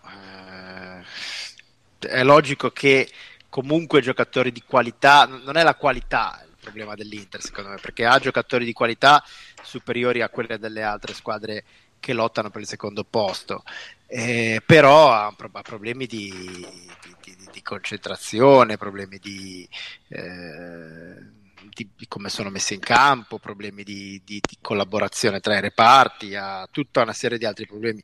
Niente di irrisolvibile, per esempio l'assenza di De Vrij si è fatta sentire che De Vrij ha sbagliato qualcosina eh, nelle partite in cui c'è stato, però quando c'è lui la circolazione di palla è, è nettamente superiore.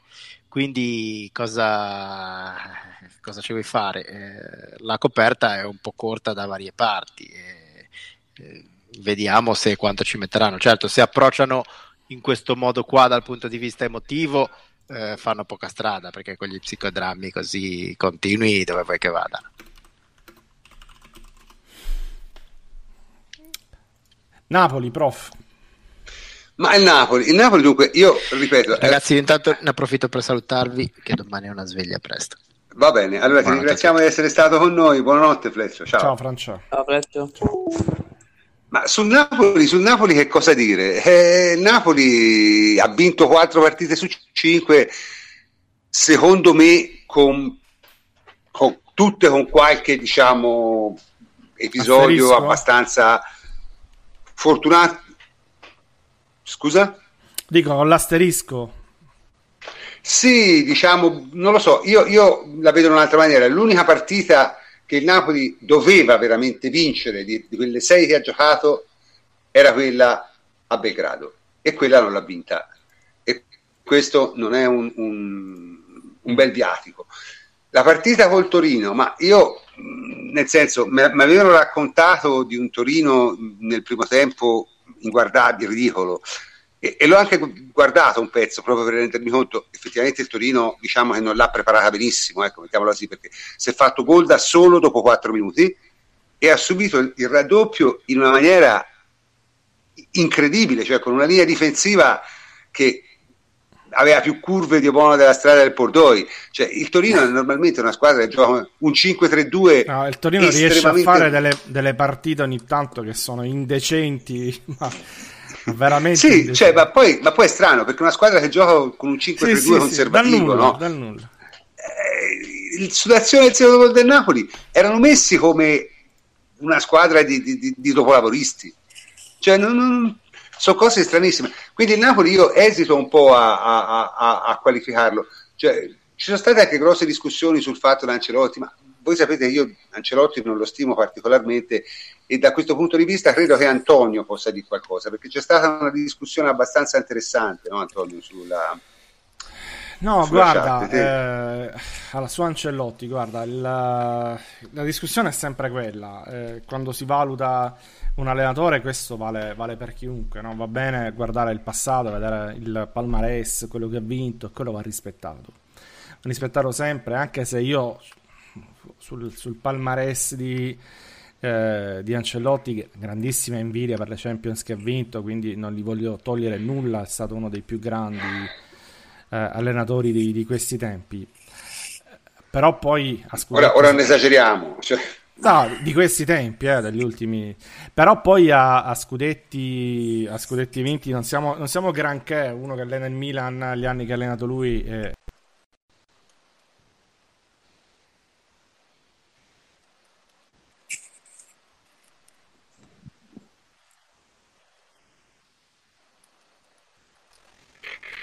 problema. Sì, dicevi uno. Col microfono. Vabbè, eventualmente, sì, sì, eventualmente mi, mi, avvisate. Dicevo uno con la. No, ti sentiamo. benissimo. No, dicevo uno col suo palmarès non ha dimostrato di, aver, di essere comunque bravissimo in campionato, eh, non ne ha vinti tantissimo. Ma il problema è un altro. Il problema è che secondo me il Napoli comunque. Eh, siamo all'inizio, siamo alle prime, alle prime partite. Ha, ha dimostrato di avere una difesa che non è quella dell'anno scorso perché alcuni meccanismi, automatismi di, di Sarri erano eh, rodati da tempo e funzionavano alla perfezione, invece questo Napoli prende eh, gol anche stupidi e, e subisce eh, per alcuni tratti anche il gioco degli avversari, eh, mentre in attacco ci sono stati dei cambiamenti che sta portando il centrocampo attacco. Mediana eh, Amsic che non arriva a farsi 90 minuti perché non ce la fa proprio fisicamente, però sta, sta dando il suo. In, cioè, Insigne che sta giocando più centrale eh, rispetto, rispetto a, a, Sarri. Ci sono alcuni piccoli cambiamenti che sta cominciando a fare, a fare Ancellotti. Secondo me il Napoli comunque è una squadra che Ecco, parlando di spogliatoio, quello del Napoli è uno spogliatoio che l'anno scorso ha dimostrato di essere compatto, forte, eh, al di là di quello che si possa dire, eh, perché una squadra che arriva a giocarsi eh, uno scudetto su quei livelli, a quei ritmi contro la Juventus vuol dire che c'ha qualcosa e quel qualcosa non lo perdi da un anno all'altro. L'Inter non ce l'ha mai avuto, la Roma neanche, ma il Napoli ce l'ha avuto e infatti è una squadra che si è dimostrata eh, anche con questo inizio di campionato di essere eh, presente non lo so, secondo me faranno bene, non faranno probabilmente i punti dell'anno scorso, pagheranno probabilmente la eh, dichiarata voglia di giocarsela questa volta su tutti i fronti perché non hanno eh, sufficienti risorse anche a livello numerico per farlo.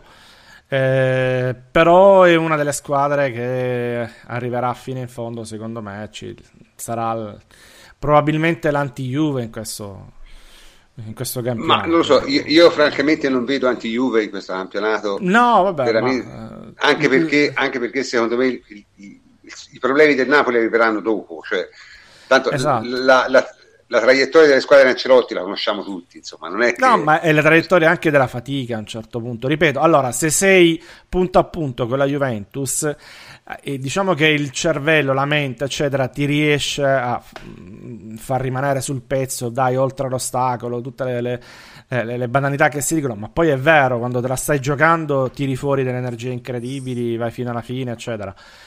Quest'anno però, secondo me, già è in ritardo il, Napoli, rischia di andare in ritardissimo con uno scontro diretto e dopodiché, non lo so, diventa, diventa Dunque. veramente difficile ripetersi. Chiudiamo sul Napoli con le parole di sconcerti perché ah, sono sì. illuminanti. Vai. Sì, sì. Illuminiamoci, illuminiamoci. Allora, cito eh, dall'editoriale di oggi su Corriere della Sera. Le altre sono tutte in difficoltà tranne il Napoli, che Ancelotti sta reinventando. Sono tante ormai le novità, l'ultima è quella di Callejon mediano, con Mertens e due trequartisti come insigne. Callejon mediano Scaleo mediano. Okay. Con Mertens e due trequartisti, sì, eh, novità, novità. Due trequartisti come Insigne e Verdi, ma quella vera è lo spazio nuovo regalato Insigne, messo a correre in orizzontale davanti alla difesa avversaria. Tocca il doppio dei palloni e crea il doppio di avventura. Il risultato è che segna quattro volte più di un anno fa, quattro gol contro uno. In livello elementare il segreto del Napoli è quasi solo nei suoi gol. Deve pareggiare i gol di Dybala nella Juve. Ne avesse segnati un anno fa, il Napoli avrebbe vinto il campionato. Ora siamo su quella Ah, strada mi sono ed un'idea tattica profondamente diversa. Mi sono perso al, al Ok. pareggiare il gol di Dybala, che vuol dire? No, E vabbè, fai il gol di Dybala e vincono lo scudetto. Insigne alla fratelli Grimm, avventuroso. Cioè, se? Insigne ne fa 18 vincono lo scudetto. No, vabbè, dai, Sì, per no. favore. Nel 22 senso anche lì- ho visto bene ne anche? Milik, difensore centrale, ha fatto tanto bene nell'ultima partita. i- i- ragazzi, invecchiare è terribile. Sconcerti non è tanto più vecchio di me, eh. nel senso, quindi mh, comincio a preoccuparmi. Se, se dovessi cominciare a dire queste cose, abbattetemi i cavalli, insomma, veramente no. Ti, ti cambiamo, ti cambiamo con uno più giovane. No, no, mi dovete proprio ammazzare, veramente è, è una cosa all- allucinante. Ripeto, Calehon io capisco, boh, non lo so, ma a parte quello è chiaramente un errore, un refuso, però non è nemmeno quello, è, è- è- è che, voglio dire, ma di che stiamo parlando? Cioè, stiamo parlando di qualcosa che non conosciamo. Cioè, nel senso, il Napoli vedevamo come giocava l'anno scorso, vediamo come gioca quest'anno. Napoli rispetto all'anno scorso ha una rosa peggiore, secondo me, se non altro ha perso il portiere, perché cambiare Reina uno Spina vuol dire prendere 15 gol di più a campionato. Mamma Spina come gli è venuto, mamma mia. No, Eh, ma io dico quello. Cioè, in realtà io hanno preso Carnezis per farlo, per farlo crescere, per dargli un po' di fiducia, però poi Carnezis come titolare per due o tre mesi non gli ha retto e allora sono dovuti andare a riparare con uno spina. Poi. La, top, è pure- la, la top è pure peggiore della ferita, però insomma, Sì, il top è peggio del buco, insomma. cioè, ecco. Nel senso, una squadra che non ha nessun tipo di profondità di rosa. Ripeto, io, io- io, mh, francamente a- aspetto solamente che le partite si infittiscano un po' eh, per vedere che succede, perché veramente, insomma, n- non si vede come, co- come il Napoli possa combinare qualcosa. In, Cop- in- Champions League pareggiando a Belgrado ha compromesso di parecchio il, il Le, le già, non, le già non alte speranze di, di passare Sai, voglio dire, non lo so, nel senso, sai, è la prima partita, alla fine, nel senso, ne altre 5, magari fanno, fanno qualche miracolo, però voglio dire, non lo so, nel senso, io, io francamente non riesco a, a vedere una squadra quest'anno che arriva a 80 punti fuori dalla Juventus, non Eh, riesco que- a vederla. Quello è il problema. Secondo me il Napoli è quella che si avvicinerà di più perché, ripeto, c'ha questa continuità rispetto all'anno scorso negli uomini, diciamo, di spogliatoio, eccetera. Il gruppo più o meno è quello. Però, non lo so. Quest'anno è difficile proprio vederla un anti-Juve. Questo, questo vi do ragione. Eh, ripeto, è, è difficile, è difficile da capire. Comunque, dai, abbiamo parlato un po' di tutti. il- l'ora del cazzeggio è suonata da tempo e quindi parliamo un attimo dei premi FIFA che veramente hanno superato questa volta eh, te stessi. Eh, una cosa, ultima cosa, eh, Luigi, Luigi Borrelli. Se il Napoli fa 85-90 punti, veramente io smetto di fare questa trasmissione perché vuol dire che sono diventato più rincoglionito di sconcerti. È difficile, è difficile perché la Juventus 90 e più, e più punti l'ha fatti per tre anni di fila, credo. Cioè, è, un- è normalità per la Juventus arrivare a quelle cifre, a quelle vette. Il Napoli no, il Napoli assolutamente non è la normalità e comunque anche quando c'è arrivata la Juventus ne ha fatti di più. È sempre lì. eh. Quando il- la Roma fa il record di punti, la Juve fa il suo record di punti. Quando, la, quando la- il Napoli fa il record di punti, la Juventus sta sempre davanti. È veramente frustrante in questo momento non essere la Juve in Serie A. Comunque, parliamo di cose divertenti. FIFA. Sì, sì, no, no, vabbè. Allora, la cosa, io non so, non so quale, quale sia la cosa più divertente, ne, ne abbiamo diverse. La cosa più divertente è, vi diamo una scelta.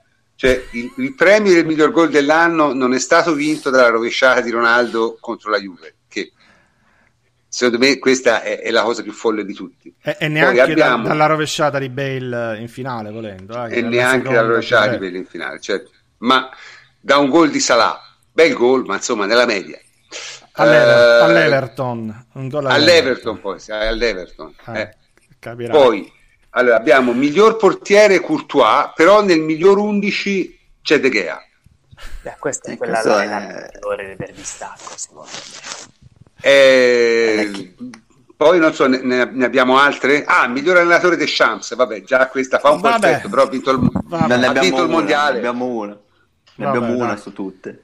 Vai. Dani Alves, terzino destro, nella formazione eh, ideale. Dani Alves. Daniel. No, no, ma io vorrei, vorrei riporre l'attenzione sul, su, su, su, una votazione di Roberto Mancini, perché aveva anche lui la possibilità di votare. E, e, ha votato il miglior allenatore eh, della FIFA della stagione. Primo posto per Deschamps, e vabbè, ci può stare. Secondo posto per Dalic. No, anche no. Però diciamo che vabbè, ha fatto una bella cavalcata con la Croazia, ma anche no. Terzo posto Roberto Mancini. Eh, vabbè, il miglior allenatore dell'anno per la FIFA, Roberto Mancini, giustamente, dall'alto delle sue vittorie. Delle... Eh, Roberto Ma Mancini, terzo miglior allenatore dell'anno per la, per la FIFA. No, vabbè, allora, personalmente devo dire che Ronaldo ha fatto benissimo a non andarci, ma non ci è andato quasi nessuno, perché non è una cosa seria. Cioè, non è una cosa seria, anche perché, e, anche perché hanno rotto le palle tutte queste cerimonie. Cioè, una volta eh, veramente sì. si dava il pallone d'oro, si annunciava, uno andava, lo, lo, ritirava e finiva lì. Ora veramente siamo a serate di gala una dietro l'altra. Hanno, hanno premiato Marotta, Marotta miglior dirigente sportivo. È meglio no. per lui, però insomma, non è che secondo me queste cose qui non valgono assolutamente nulla. Abbiamo detto cioè, il miglior giocatore, Modric.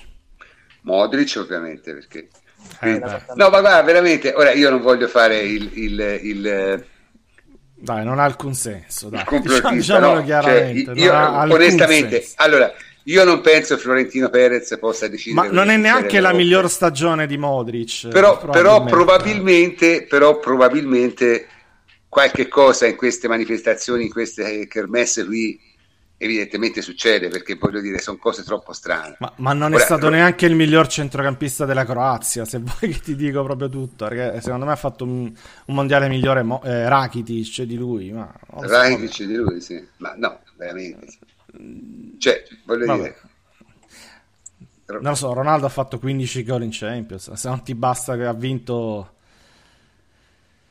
ha vinto la Champions, ha fatto il gol più bello forse della storia del, della Champions League. Non so, che, che ti deve fare di più per, per vincere questo premio? Sì, no, va, va bene, va bene che ti sia rotto le palle, va bene, ok, lo capisco. Sempre Ronaldo, però, insomma, Messi, sembra veramente... Sì, ma sembra veramente una roba politica, insomma, veramente... Ma poi ripeto, secondo me non è nemmeno una questione di questo, sono cose che non hanno nessun valore, zero. Cioè io Ah, beh, se, se, vedi, se, vedi, eh, se vedi la votazione di Mancini, ti rendi conto. Certa... Se vedi le votazioni ah, di Mancini, diciamo che tendi a sì. non avvalorare proprio questo. Il pallone ah, d'oro almeno ha una certa tradizione. Cioè. Sì, sì, sì. Ultima cosa, cioè che questo va oltre proprio i premi FIFA, è che venerdì il Monza diventerà ufficialmente di Silvio Berlusconi. Eh. Perfetto. L'accordo raggiunto per il 95% del club. Giustamente, allora, quando, 13, lo ripescono in B. Conferenza stampa. Lo ripescono in B, che fanno? No, no, ma è come è, è, il solito discorso: quando uno invecchia una panchina al parco se la deve trovare. Eh, eh vabbè, lui, è di Monza, sua, lui è di Monza. Quindi... Esatto, quella è la sua panchina al parco. Eh. Chiaramente con Gagliani. Vabbè, Serie B a 26 eh, squadre. Per la serie la, la mummia 3. la mummia 3. Eh, vabbè. No, sarà, sarà un'avversaria in più in, in, in, Lega Pro, anzi in, Lega, in Serie C. Gioca in C il, il, Monza, giusto? Sì, sì. Eh, mm. allora. Ma lui è Galliani, ho letto. Ho Galliani, Galliani, Sì, sì, certo, Galliani, ci mancherebbe. Eh, allora sì, dai. Il, no, mi sembra eh, Gianni e Pinotto da vecchi, proprio una roba tristissima. Una roba tristissima, una roba tristissima. Ah. Per immagini la conferenza di presentazione con queste due mummie che No, è una roba. Parlano del, del doppio attaccante invece dell'attaccante sing- singolo. No, vabbè, l'albero di Natale, tra... l'albero di Natale. Tra l'altro, Berlusconi, voglio dire, ora a parte tutto, è un signore anziano, sta anche veramente male. Non so se l'avete visto mm. Ultimamente, insomma, francamente, non lo vedo benissimo. Ah, su quello non si scherza, per carità. Eh no, però insomma esiste. Eh, però, ripeto, puh è come, è come, come cose, a volte ritornano, insomma, a volte ritornano. Eh? A volte ritornano. Comunque, mh, mm, abbiamo, abbiamo visto anche questo, il ritorno degli ultracorpi, e eh, possiamo chiudere in qualche modo questa trasmissione su una nota, diciamo, farsesca, perché stasera abbiamo parlato di cose abbastanza farsesche. Ora, Francesco è stato estremamente serio nel descrivere il caos di BC, ma effettivamente lì se uno voleva fare cazzeggio aveva, aveva del materiale di primo livello, eh, perché il casino che sono riusciti a combinare e, e, e, vi abbiamo risparmiato altre cose esilaranti, tipo Sarri ha cominciato subito a lamentarsi del calendario d'Inghilterra, ora io francamente Guarda, Sarri. E lì è dura, eh, perché lì veramente giocano ogni, ogni due o tre giorni. Eh. No, ma poi soprattutto. Se, se comincia, soprattutto, se comincia a ottobre. A me Sarri. Questo a Natale non ci arriva, impazzisce. Ah, invece, quando cominciano veramente sì, a giocare ogni tre giorni, cosa fa? Non ce la fa, non ce la fa. Sì, sì. No, ma a me Sarri, guarda, veramente, da una parte mi sta piacendo parecchio perché effettivamente il Chelsea gioca piuttosto bene e gioca in modo diverso dal Napoli, completamente diverso. Quindi... E, no, e non ha uno squadrone a differenza delle altre. E non ha, no, oddio, oddio, dai, quest'anno, quest'anno, non è un granché. Cioè, Morata che è, è una controfigura. Eh, semmai quello, davanti, davanti, davanti, davanti, davanti guarda, avessero preso Higuain, secondo me la... la... Eh, vabbè, eh, quello lì Sa, sarebbe giocata, è... ma veramente, eh, veramente, veramente. Non, è incomprensibile. Purtroppo lì no, non è incomprensibile, è che in Inghilterra non sono molto bravi a valutare i giocatori, non, non sono mai stati, insomma, non è una novità. Hanno strapagato delle pippe evidenti e si sono fatti scappare de- degli affari incredibili. Cioè, Higuain a 60 Higuain milioni 60 era regalato, dai. Era, era, un affare incredibile, cioè lo pagavano come un terzino del Southampton e, e, e questo gli faceva 30 gol, sicuramente. Capito? Però sì. vabbè, comunque, problema loro. Eh, e mi dispiace per Higuain perché si sarebbe meritato una squadra migliore del Milan. Del Milan non abbiamo parlato, però insomma anche, anche mamma, ieri... Mamma mia. Cioè, veramente Higuain e 10 zozzoni del calcio. E devo dire, bravo Gattuso, perché effettivamente una squadra di quella bassezza, tutto sommato farla giocare, vuol dire avere poche idee, ma almeno quelle chiare, ecco, diciamo così, perché di più non si può fare. Comunque, dai, siamo arrivati alla fine anche di questa trasmissione. Francesco l'abbiamo salutato prima e adesso saluto anche tutti gli altri a partire dal plenipotenziario Antonio Corsa. Ciao Antonio. Ciao prof, alla prossima. E Davide Terruzzi, ciao Davide. Buonanotte prof, ciao a tutti. E Andrea La Pegna, ciao Andrea. Ciao prof, grazie, alla prossima. E io sono il professor Cantor e vi saluto e come sempre ci sentiremo lunedì prossimo. Buonanotte a tutti. Continuiamo ora con la categoria Under 16, i, classe, i ragazzi classe 2003 che l'anno scorso arrivarono fino alla finale scudetto under 15, sempre battuti dall'Inter. Eh, quest'anno i ragazzi sono allenati da Paolo Beruatto, un ex calciatore del Torino degli anni 80, e tra l'altro papà di Pietro Beruatto, un terzino sinistro che da diverse stagioni alla Juve e ora gioca nell'Under 23. La rosa è pressoché rimasta identica all'anno scorso, è arrivato solo un terzino sinistro, Riccardo Turicchia dal Cesena, svincolato dal Cesena. Eh, diciamo è una squadra tutta italiana, molto tecnica, poco fisica, sono tanti piccoletti che palleggiano bene in mezzo al campo, eh, è una squadra che sicuramente, sicuramente può dire la sua anche quest'anno. Quest'anno che non hanno iniziato in realtà benissimo in campionato, hanno vinto sì la prima gara a Carpi, poi eh, sconfitti in casa contro il Sassuolo e ieri hanno pareggiato 2-2 con la Cremonese. Eh, domenica però anche per loro ci sarà l'esame derby, sarà un test molto importante per vedere se i giocatori riescono anche a risollevarsi da questi risultati. Eh, da vedere sicuramente. Passiamo ora alla categoria Under 17. Gli allievi nazionale classe 2002 eh, parliamo di una categoria forte, infatti i 2002 bianconeri hanno vinto due anni fa lo scudetto Under 15 e l'anno scorso sono arrivati secondi invece, sconfitti ahimè solo in finale dalla solita Inter nel campionato Under 16. Quindi una squadra di tutto rispetto, allenata da Francesco Pedone, eh, Pedone confermato quest'anno alla guida della categoria dopo il primo anno dell'anno passato. La squadra poi quest'anno è stata molto rinforzata e in tutti i reparti. È arrivato intanto un nuovo portiere, Razvan Sava, dalla Prosesto, poi un difensore sempre rumeno, Radu Dragusin, anche lui tra l'altro come Sava nazionale under 17 della Romania. Poi preso il terzino sinistro belga Coni De Winter, forse questo è l'elemento più interessante arrivato quest'estate, è un bel jolly, un gran fisico, un ottimo mancino, tra l'altro può giocare anche a centrocampo oltre che sulle fasce. Eh, proprio nella mediana, tra l'altro, è arrivato invece un nazionale francese under 16, eh, Neriu Hamada si chiama, gioca principalmente da mediano davanti alle difese. Per ora l'abbiamo visto solo nella prima giornata, poi si è infortunato, un problema muscolare, lo rivedremo meglio nelle prossime settimane. Sono invece due i nuovi acquisti eh, in attacco, italiani entrambi. Dall'Empoli Mirko Lipari, una punta mobile scattante, ha già segnato tre gol in questo inizio di campionato. Dal Palermo invece è arrivato Marco da Graca. Eh, questa invece è una punta più fisica, potente, però deve ancora carburare e inserirsi meglio in squadra. Eh, la squadra, niente da dire, è forte, molto tecnica a centrocampo, ha tante opzioni in attacco, tante individualità eh, sono sicuro che anche quest'anno arriveremo fino in fondo. Eh, finora in campionato hanno raccolto due vittorie e un pareggio nelle prime tre gare, appunto. L'ultima è stata sabato scorso col Genoa, era uno scontro a vertice, entrambe erano a punteggio pieno e hanno fatto 1-1. Eh, domenica però ci sarà il derby contro il Torino e quindi rivedremo meglio i progressi.